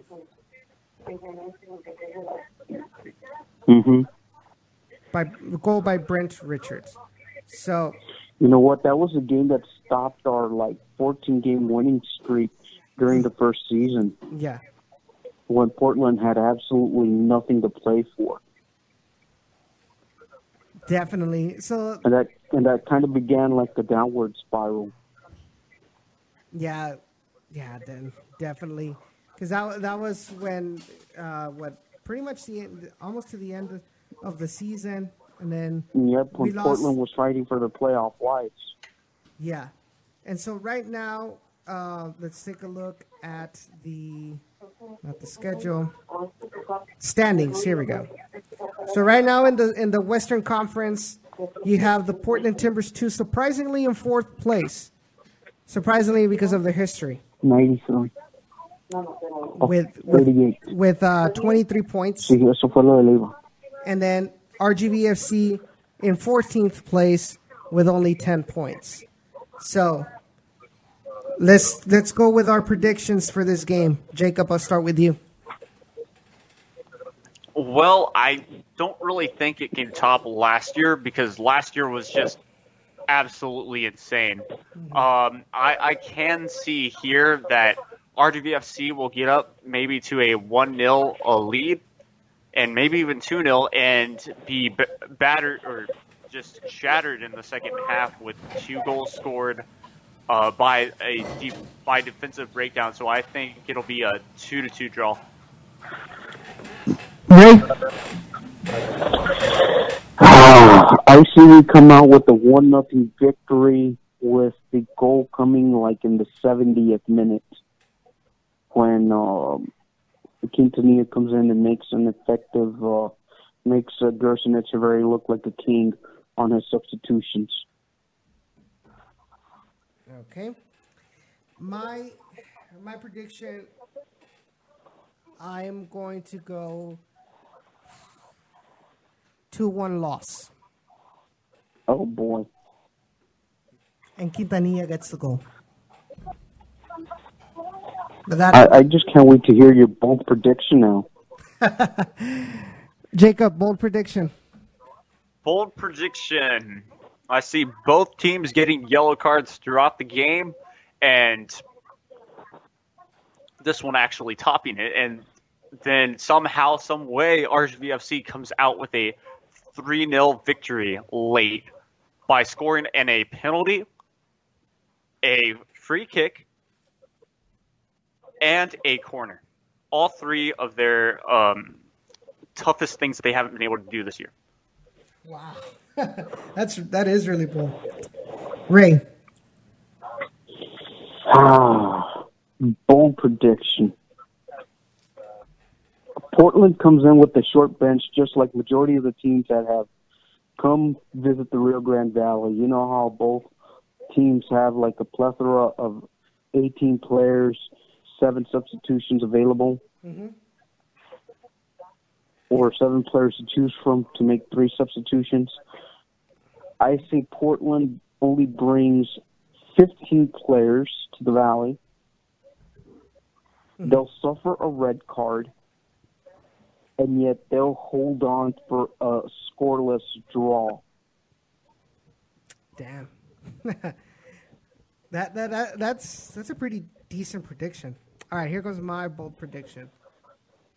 My bold prediction: final score four three in favor of the Toros. Con gol de tragedia. Gol de tragedia, and uh, Nico Corti blocks a penalty kick. Goal scorer for uh, will be Aldo Quintanilla with another brace. Okay. And before we go, I do want to bring a quick update. Final score in Louisiana FC Brownsville 2, Rafters 1. The, Coyote, Nice. the Coyotes bring in, uh, come back home with another victory. Good for them. It's probably their second road win of the season. Yeah, they're they're they're they're looking they're looking good, good for the for the most part. Uh, let's hope let's hope that that continues uh, for them uh, as the as the season goes on. But um, I yeah, go ahead. and in fact they have a they have a 10 a.m. announcement on Saturday. So I wonder what that could be all about. So I saw that. it- I'm guessing it's going to be another friendly. I'm guessing it. Uh, I'm guessing uh, along the same lines, but this time a little bit of a higher profile. Uh, I wonder if it could be Santos Laguna. No, because no, because because they're playing they're playing the fourth in San Antonio, and then they come to HEB Park on the eleventh. So, no, no, no, no. It's during the weekend in San Antonio, and then that that the eleventh they come to uh, they come to HEB Park, Santos Laguna, and play uh, and play um, the um, Toro. the Toros, and then on the fifteenth they're playing Tigres for for the uh, the Campeón de Campeones in Los Angeles. So right in now, which they'll probably in which Santos will probably win.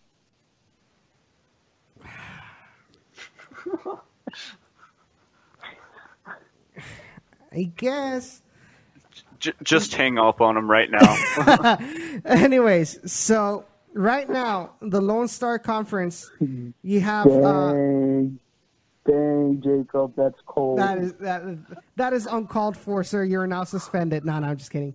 Okay, so in the Lone Star Conference, which uh, you have Laredo Heat, which is the the, I guess you can say another member uh, of an affiliation with the Dynamo.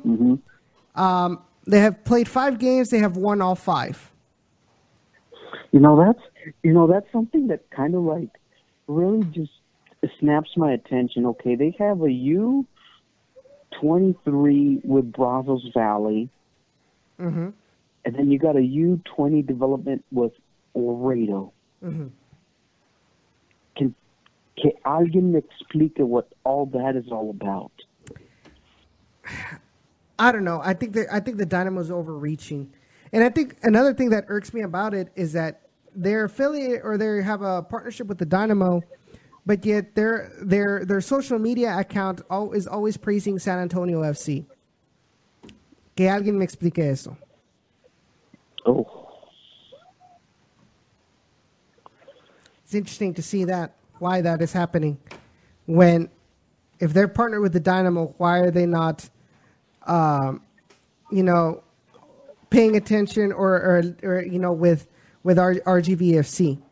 I mean, I don't know. I don't know how how that works, but it, it, it does put you it does put you to think. But anyways, continuing on.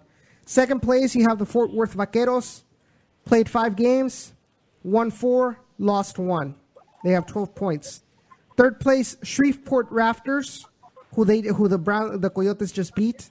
They've played three games, won two, lost one. They're at six. Wait, why are they? Oh, because of. I think their I think their system is weird. yeah, they base it upon uh like total points averaged. The points per game. Yeah. Okay, I was like, wait, that's just, that's something out of the ordinary. But it's a good thing you bring that up. So Shreveport Raptors, they they have uh, six points in three matches, which puts their points per games played at two. Fort Worth Vaqueros had two point four. Laredo Heat three. FC Brownsville fourth place, five games played, three won, two lost, uh, one point eight game uh, points per game played. Fifth place, the Houston Dutch Lions, uh, with a 1.8 uh, uh, points per game as well. Then Midland. You know, I'm, I'm going to stop you right there. Houston Dutch Lions. They have a few UTRGV soccer players in that club. Mhm. Uh, they have the a goalie, defender Antoine Jarvis, who is from England, and a couple of other standouts that play in the UTRGV backline. so Let's go on. So there's still a, an RGV connection with them as well. So sixth place Midland Odessa Sockers with uh, five games played, three won, two uh, two drawn. So that the you have three uh, three teams with the same stats, 1.8 points per game. Then you have Katy 18, 1895 FC game uh, with uh, four games played, one one win, three losses, 0.75 points per game. Then eighth and ninth, Tyler FC and Houston Regals SCA. Five games Houston played, Regals, five losses. they also have an, They have Charlie Flores, UTRGV players. and they have Charlie Flores and ex and ex Toro with them as well. Oh. Where do we go wrong as an organization? Mm. There are many, there are many, many, many different answers to that question. That that it would take forever to try to decipher. But you know, I think in Charlie Flores' case, it was more of a mentality mentality issue. Um, I mean, he was young. He he lacked a little. I feel like he lacked a little bit of maturity, and I feel I feel that the time that he was gone um, without without a team, I think that kind of made him realize, you know, what you know what he needed to do, uh, and focus on himself, and that that's why he decided to come back as a as a player, and then uh, ended up signing with the Houston Regals. So, um, so good luck to him, and hopefully that that uh, that lesson, that life lesson, uh, continues to have an impact, uh, a positive impact on him. So, having said this, we touched up upon a little bit of everything. We touched up on the Coyotes, touched up on the Dynamo, we touched up obviously on the Toros, touched up on San Antonio as well. But uh, really, really good episode. And uh, so, thank you guys, uh, whoever's still watching right now on uh, on YouTube. Be sure to uh, before we we log off for this stream, be sure to leave a like on the video. Um, be sure to also um, be on the lookout whenever the podcast version goes up on SoundCloud, as well as the, the other platforms like uh, Google Play Store, iTunes, uh, Stitcher, and the Beautiful Game Network's website. Be sure to check out check them out at bgn.fm. Follow them at at the bgnfm on Twitter. Uh, follow our social media: Facebook, Twitter, Instagram. I mean, you know them. Um, so be uh, be sure to also check out our website down in the RGV.com. Hopefully, we can have more content uh, for this um, Portland Timbers two game. And um, mm-hmm. having said having said all of this, uh, Jacob, Ray, thank you all. Thank you all for for for participating and helping helping this show. Um, you guys you guys really bring a, a lot of a lot of good insights uh, on the topics that we talk about, and I really, really, really appreciate it. Uh, would have loved would have loved uh, to go to be down there for, for the game against Portland Timbers too, but last month I had I had a lot of travels, you know, to and from the valley, so I needed I, I just need some time to kind of rest up rest up on that. But I should I should be back in the valley soon, and I I'll I'll let you all know when that happens. I hope to see you down here June 23rd when Didier Drogba comes down. I hope I hope so too, man. So, um, any last last thoughts before we close? No, sir. Thank you for having me on, and uh, we'll report to you on Saturday night from HEB Park. All right. Uh, looking forward to that, man. Uh, take care and have a good night. You too. Thank you. No problem. Bye. Bye bye. Jacob, any last thoughts? Um, not really. Same as what Ray said. Looking forward to Saturday night versus Port versus PTFC two. Looking forward to covering that game as well.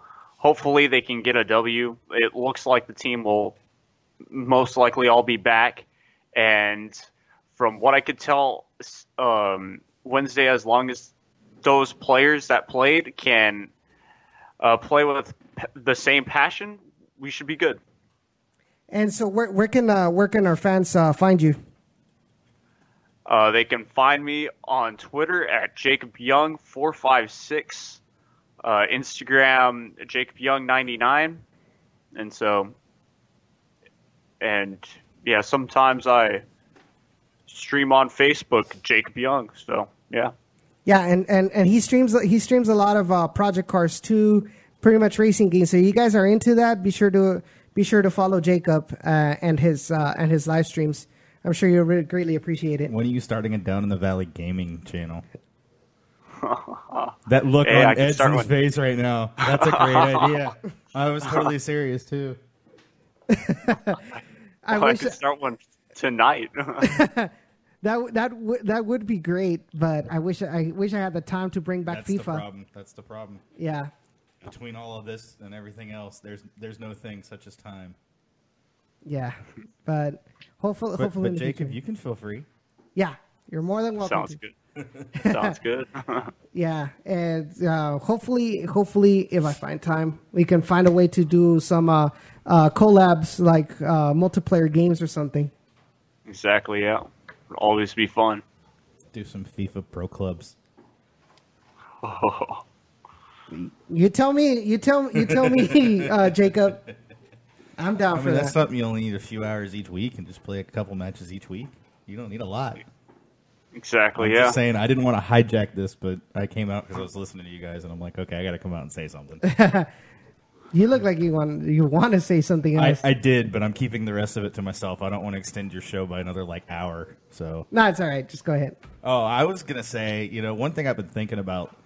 Uh, totally going to rile the hornet's nest, but that's okay. Um, you know, in relation to, especially with the news of Charlie Ward signing with SAFC today, um, which I know is, is a sore point, and I apologize for bringing it back up and opening wounds that have not healed yet. Um, but you know, the there, there's a thought there, right? Um, with the with the hybrid um, partnership in in the RGV to Dynamo pipeline, if players' ceilings are no higher than USL, and they don't want to stay with RGV because they feel like they're not getting minutes, is that like who does that fall on? Does that actually fall on the Dynamo or does that fall on the players? Um, you know, the player. I mean, you know, they're going to SAFC. They're not going to get a chance at a higher club. They're not going any higher than RGV would be. So, mm-hmm. you know, it, is it just they're not getting playing time with the Dynamo? Which you know, you got to look at it two ways, right? So they're coming to the Dynamo, which is a higher organization. They're getting an MLS contract, which is more money, regardless of how much they were making in the USL. It's still more money. Mm-hmm. They're just not getting the playing time. Or so their ceiling is higher, or they can go over to SAFC and get playing time, but have a ceiling as, of basically SAFC.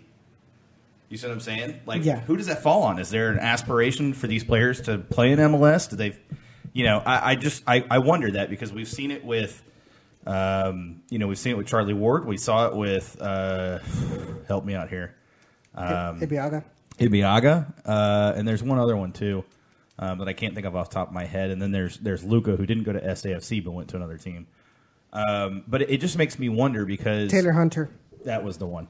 Um, you know, it, it's interesting to see that kind of happening because, like I said, I mean, it, it's. I understand the frustration on the player side of not getting the playing time and wanting to just get some kind of playing time, but at mm-hmm. the same time, it's like, what is your you know, what is your aspiration level? How high do you really want to go?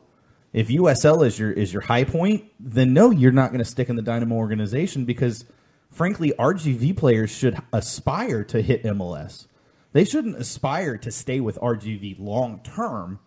Not that you know, not that not that they can't do that, mm-hmm. but that shouldn't be their aspiration. That shouldn't be the high point that they reach for. That shouldn't be their goal. Their goal should be to be a you know to be a superstar to hit MLS at the very least, you know, to make a mark there.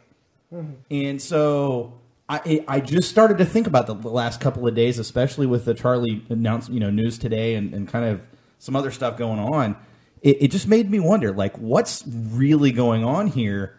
Is it? And then I also wonder, like, we see players um, that their ceilings are higher, are MLS level, maybe like an MLS B not an MLS A necessarily, um, like a Quintanilla. I don't think he's quite MLS level. Everybody's going to say, "Oh, he looked great." You were playing an, an amateur, amateur team. team. Like, let's put it in perspective here. Yeah, he got a brace. Woo, yay! That's not MLS minutes. Don't even get me started on that. Mm-hmm. Um, but I, I, I, those are the types of things that I wonder because I think when you start to kind of frame that in reference of like thinking in that way, it helps RGV fans maybe a little bit to understand why there may be just as much of an issue with personnel as there is with the actual partnership with the Dynamo. Like it doesn't just fall on the partnership of the Dynamo for the struggles that are going on. Because if players aren't aspiring to reach higher, then they're not going to be long term players even at your USL club. And if their highest aspiration is, is USL, you're never going to end up with that super superstar player. Your highest player is going to be Ibeagha. Great. Defender of the year, one year. He's not a stalwart for SAFC if he's only defender of the year one year. You see what I'm saying? Like, you need players that if if they want to bleed RGV, awesome. That's great, but they should aspire to bleed higher too. They should not make that their end game. And if they are, they're not good enough for RGV to begin with. They really aren't. You know what I'm saying? Like, does that make sense? So it, it's all about the mentality. It, like, RGV needs players that want to go above and beyond USL, Correct. and that'll that'll benefit uh, RGV in the short term. Correct. And the Dynamo, in, in you know, in the Dynamo want to replenish those players with players that have the same type of aspirations and the same talent level. They do. That's what they want because it's a system. It's not just a one year thing, it's not just a single cycle.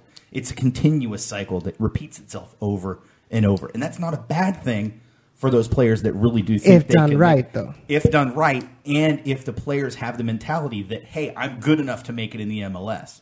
If they don't have that mentality, or they begin to think that they're not good enough to make it in MLS, then they're not going to survive in this system. Now, I'm, it's not solely that. Yeah, I know 100% for sure it's not solely that. That there's a lot of blame that falls on the Dynamo partnership with RGV in general, and I'm not taking away from that. But I think it's important that we don't focus solely on that when there's these other things that need to be taken into account at the same time. You know what I'm saying? Like, if you focus on one thing too much, you lose sight of some of the other things that are going on that are just as important and tie in just as much. And mm-hmm. you end up with people pissed off for one reason only, which may not actually fix the issue. Okay, you guys go independent. Does that actually fix the issue? Not necessarily, because your team is full of players that don't aspire to be anything more than USL players. Right? Mm-hmm. So now there's a concern. If your players only ever aspire to be USL players, are they just tanking it for the sake of tanking it because they know they're at the highest point they're going to reach anyways? They know they're not going to reach any higher. So I say that because I felt like that needed to be thrown out there tonight. Like this. Uh, Jacob, I want to get your thoughts. in a way, I do agree, but at the same time, and I've known that this has come across this show before, and it's come across even USA Talk and USA Soccer Talk and things like that, and I'm talking about relegation promotion and why this could actually work. Well, we have such a big USL. This league is fantastic. We can see, in my opinion, we can actually see these teams move up and down in MLS, USL, and if this ever comes to a thing, UPSL maybe, we could see all three of those leagues uh, fluctuate with teams. And I think that could actually work.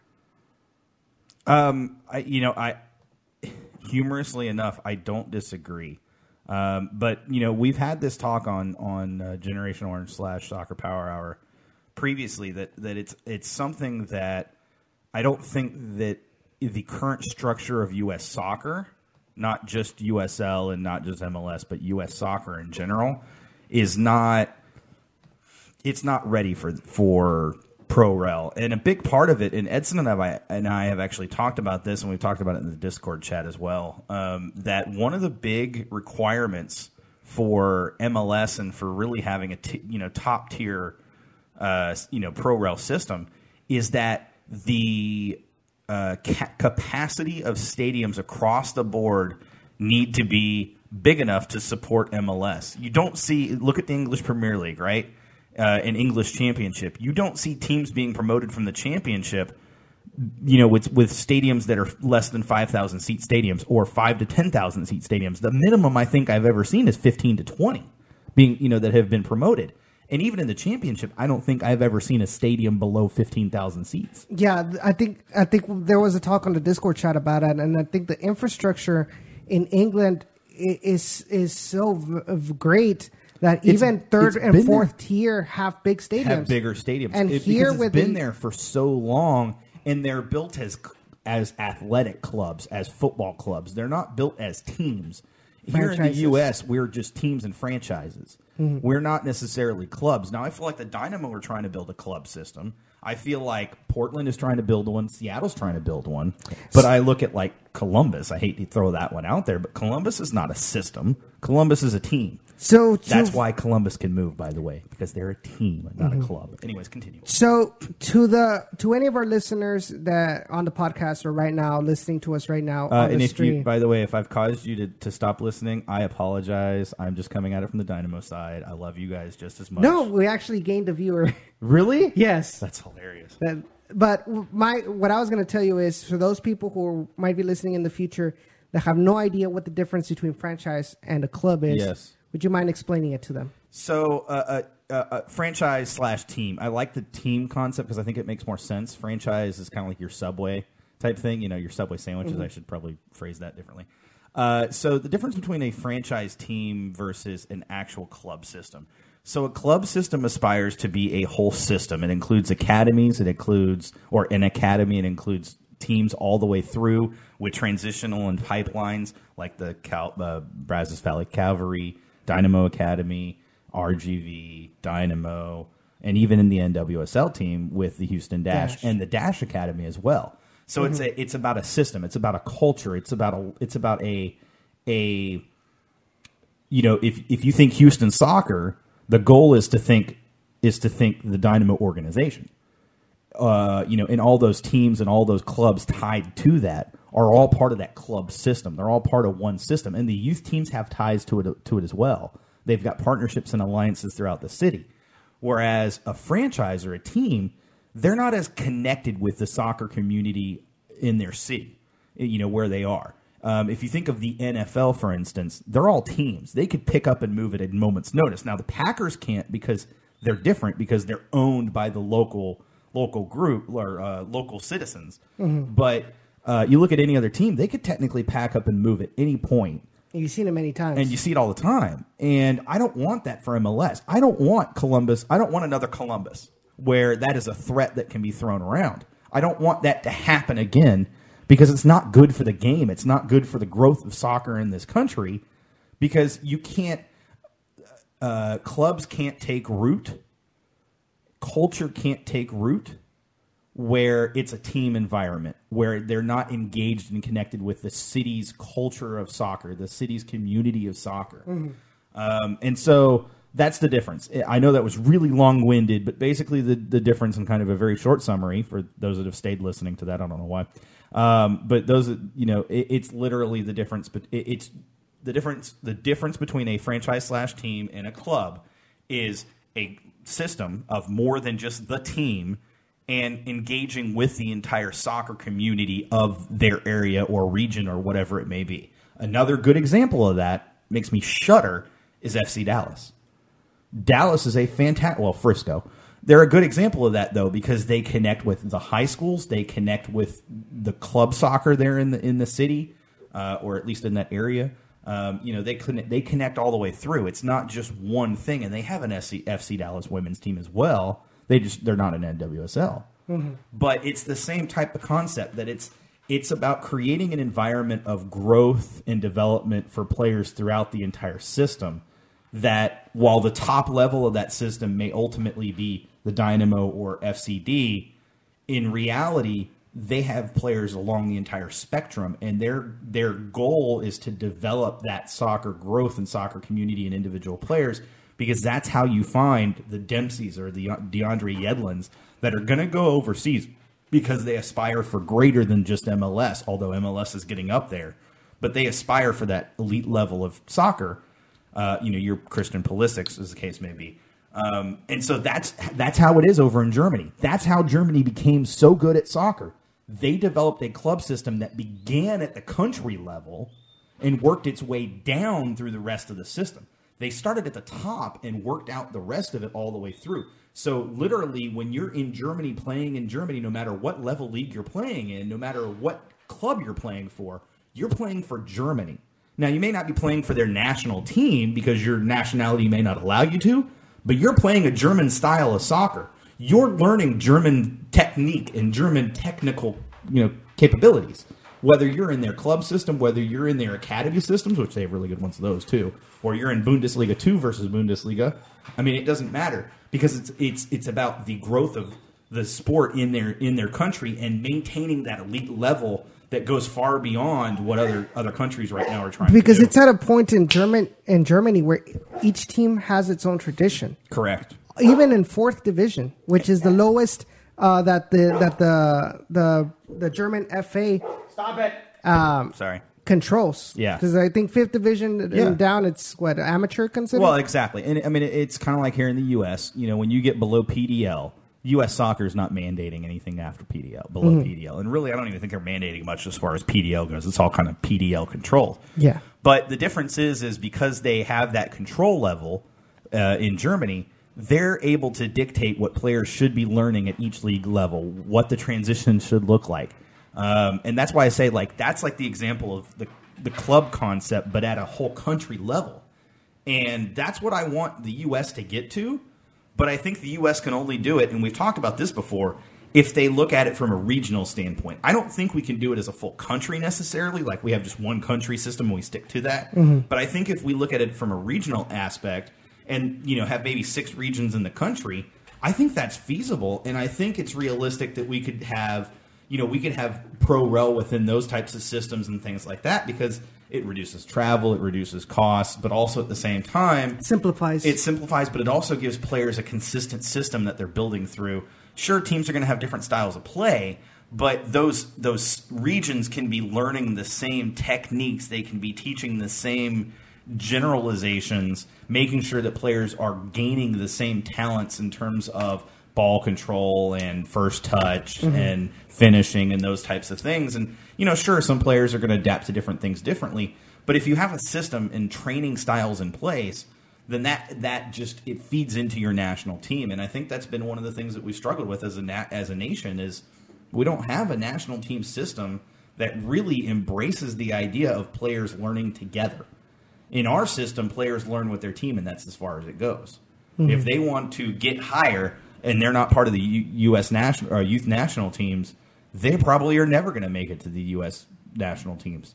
They're just not because they don't get seen. yeah. Um, and so the regional thing kind of helps with that too, because now you have with regionalization, you have a focus on the actual young players that are- that are there that may have been missed before because your focus is on each individual region. So what could happen is you can see, like for example, like uh, each region have their own all star team Yeah, per se. U- U.S. And then- West versus U.S. South versus U.S. East, that type of thing. Yeah, and then Yeah. have one major tournament like each year where each of these teams go where the U.S. national team scouts see them. exactly, exactly. The And the- coaches and the scouts and you know. So you know right then and there they're already focused that you're watching the best of the best out of each Absolutely, region, and then you just grab from there like which one is the best. So the what country. what that does end up that type of system, what it does end up doing is it actually ends up pushing college soccer out out the door. Mm-hmm. Because now, if you want to achieve that level, you're no longer looking as col- at college soccer as a viable option. Um, because you're not going to get that same exposure that you would get if you were going through the regional systems. Now, colleges could buy into that, but the NCAA, NSCAA would never allow it No. because it would be a system where they would get paid for their services. Um, but because of the way the NCAA is, anyways, and NSCAA in terms of soccer, I, I don't think it's far fetched to think that um, if U.S. soccer wanted to, they could basically completely push out college soccer as a viable option for players. All they would have to do is actually up the minimum amount that players can make right out of the gate when they're 16, 17, 18. If they're making that amount, they can afford to go to college in the offseason, just take online classes, whatever it may be, to still get their degrees. But they're still able to make that money and be prepared for the next level and that sort of thing. I mean, we're seeing with Christian Pulisic, it's not like the kid, you know, the kid's gone going to college, but he's doing it while he's maintaining elite level soccer. And that's what we need in the U.S. We need that type of, of player that's willing to, to focus as much on the sport as they are on school, or actually more on the sport than they are in school. Mm-hmm. And, you know, I think there's a lot of parents out there that I really wish they would understand that it's actually good for your kid to some degree to not be stressed out by school 24 7. And, you know, they can still get a degree. It doesn't have to be a high, the highest degree in the world. They don't have to go be a lawyer. They can still get one later if they want. But if they have the talent level and they're good enough, why not let them at least try to achieve whatever they want to achieve? Let them live out their dream and just be able to, you know, support them however you need to support them in terms of when that, you know, if that dream is not achieved and they only get as far as they get. As long if they've made enough money to support themselves, even after soccer, there's still life after soccer. Mm-hmm. There's players like Eddie Robinson. There's players like Craig Waibel. There are doors and open opportunities if you're willing to take it after soccer. Anyways, One final question to you, and this comes from Stud Muffin, MLS to Austin. Sup stud. MLS what? MLS to Austin. What about it? Is it that that's the whole question? MLS to AUS What is your what is or your? ATX? Because I know you wanted to talk about it in Generation Orange. This whole Yeah, MLS. we, we dumped it. Um, so the the uh, yeah, it, uh, Austin MLS versus Austin USL. My take on this is that um, I feel like I kind of want to support Austin USL because I don't want to see Columbus move to Austin, and I kind of feel like Austin MLS is a poor attempt to to a poor attempt for Precourt to try to make something happen out of nothing. Um, and I'm kind of glad to see Austin USL take such a hardline stance on things. Um, and I do feel like there were there was a lot of collusion going on behind the scenes between Precourt ventures, between MLS, between Austin uh, political lights, uh, social uh, yeah political lights. I don't know what the politicians. There we go, um, and etc. You know, I feel like there was a lot of under the table, probably money being passed around because that's what happens in politics. You know, a lot of lobbying, and that's how they got the approvals that they needed to get for certain things to be pushed through the system. Um, and you know, on the one hand, you know, and then I turn around and I look at it from that. That's on the one hand, and then on the other hand, I look at it and I say, Austin wants top level soccer. I definitely understand that from an MLS standpoint. They want MLS because it's the best soccer out there right now in the U.S. But I think Austin hasn't proved anything as a sports city. And I think if you throw MLS into a city that's not a sports city, which again, we don't know what Austin is going to be, then I think you're just setting it up for potential Failure. failure or at least potential badness. You know, it may not be failure per se, but if they're a struggling last place team year over year, if they're not making enough money to be able to actually buy players, if they're worse than the Dynamo year over year, that's a bad look. That's not to say the Dynamo are bad, but if they are worse than the Dynamo just in terms of how much they spend, that's a bad look for a team that moved from Columbus.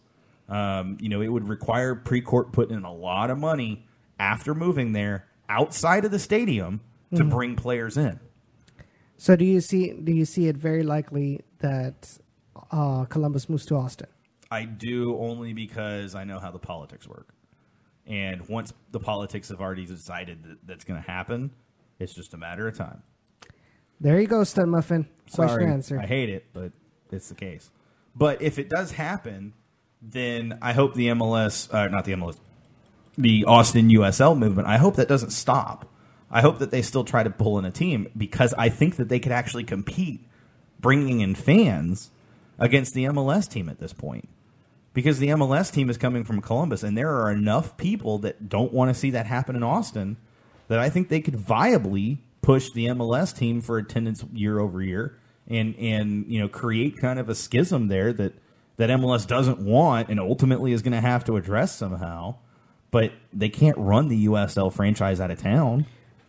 And they have to. They they have to. According to the USL, they ha- they paid the money. Yeah. They have to field the team. Yeah. I mean, th- there's no ifs, ands, or odds about it. Um, US uh, USL A- ATX USL has to field the team by 2019. Absolutely, and and I and like I said, I mean, I think it's good. I do think that Precourt, the Precourt ventures, Precourt himself, the people that are going to run the Austin franchise, you know, I think if they don't get MLS or if they do get MLS, I think what they're going to try to do is try to partner with the USL team and make it their affiliate type of thing, kind of like the Dynamo affiliate, whatever. Yeah.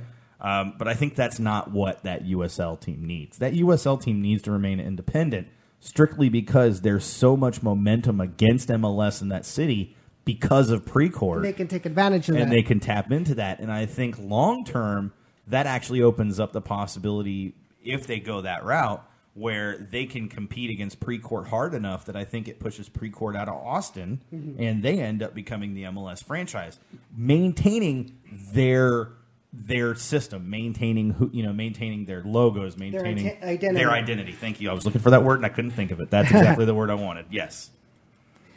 Well, guys, that was. This has been the Sean 30 minute show. Just, just kidding. Just kidding. Um, but Sean, thank you so much for for for your insights on these uh, topics that we really had uh, no plan on. Uh, That we did not intend to. I told you it would be another 30 minutes. That was not a joke. it, it's it's okay because we started like 30 minutes yeah, you later. guys started pretty late. Yeah. So, uh, Sean, thank you so much for, for joining Anytime. us these couple of, these couple of minutes. Who's ready for World Cup?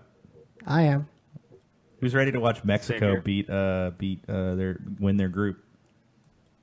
me, Not me. Not me. me and Ray. No. Um, who, who's ready? No, no, I'm not going to touch upon that subject anymore. Oh, I'm not going to touch that subject. who's ready for the U.S.? Oh, No, I was gonna I was gonna bring up the sports. what's the uh, U.S. women's score by the way? I haven't even looked. Uh, U.S. women's. Um, Are they up five nothing yet on China PR? Because I think they're playing China PR. yeah, aren't the, they? one zero. One zero. Oh. Alex Morgan with the goal in the 52nd, 57th minute. Man, that's so late. They, it's like they just didn't care to play the first half.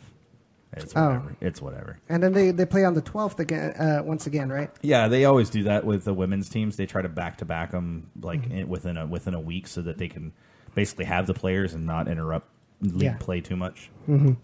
So, uh, Jacob, thank you so much uh, as well for for uh, your for coming on on the show. Yeah, go play some uh, car games.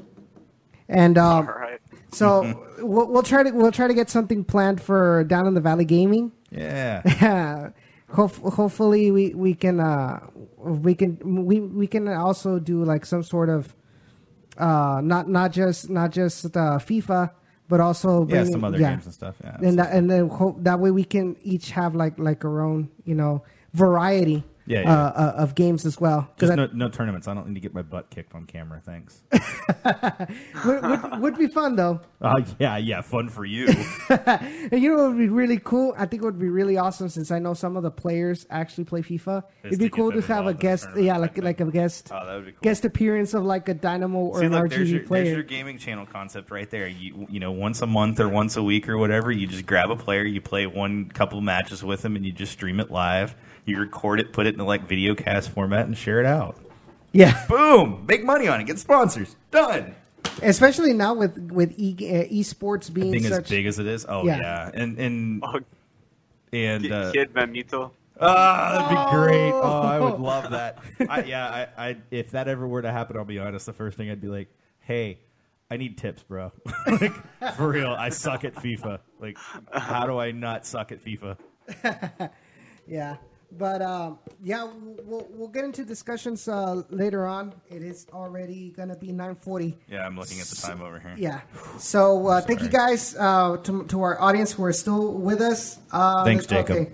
So Blues fan says he that wants to he wants to see Mexico dead last in the group, Thanks, man. Thanks. and like he said, uh, I mean, I get the sentiment. I just, I want, I, I want to see them advance so that they can lose again in the round of 16. That's and all. then he said the first guest of the gaming channel should be Alberth Elis, Instant Views.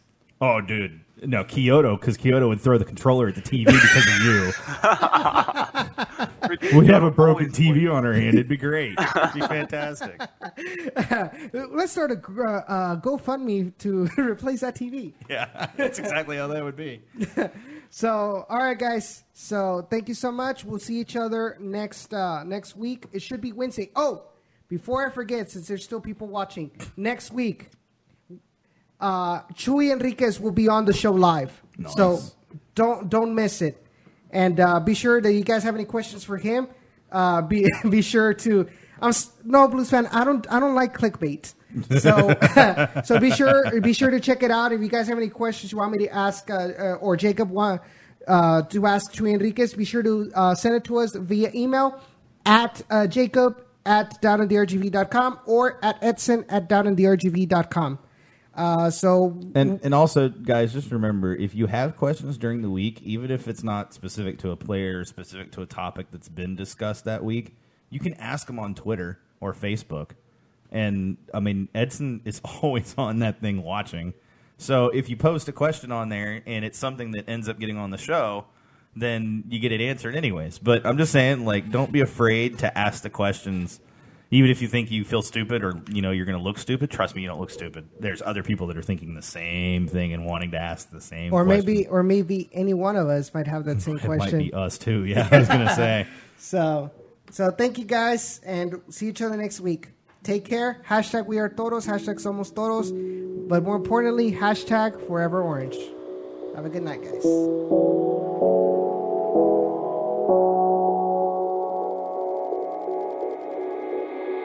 You feel? The fire in your soul, the chance for love.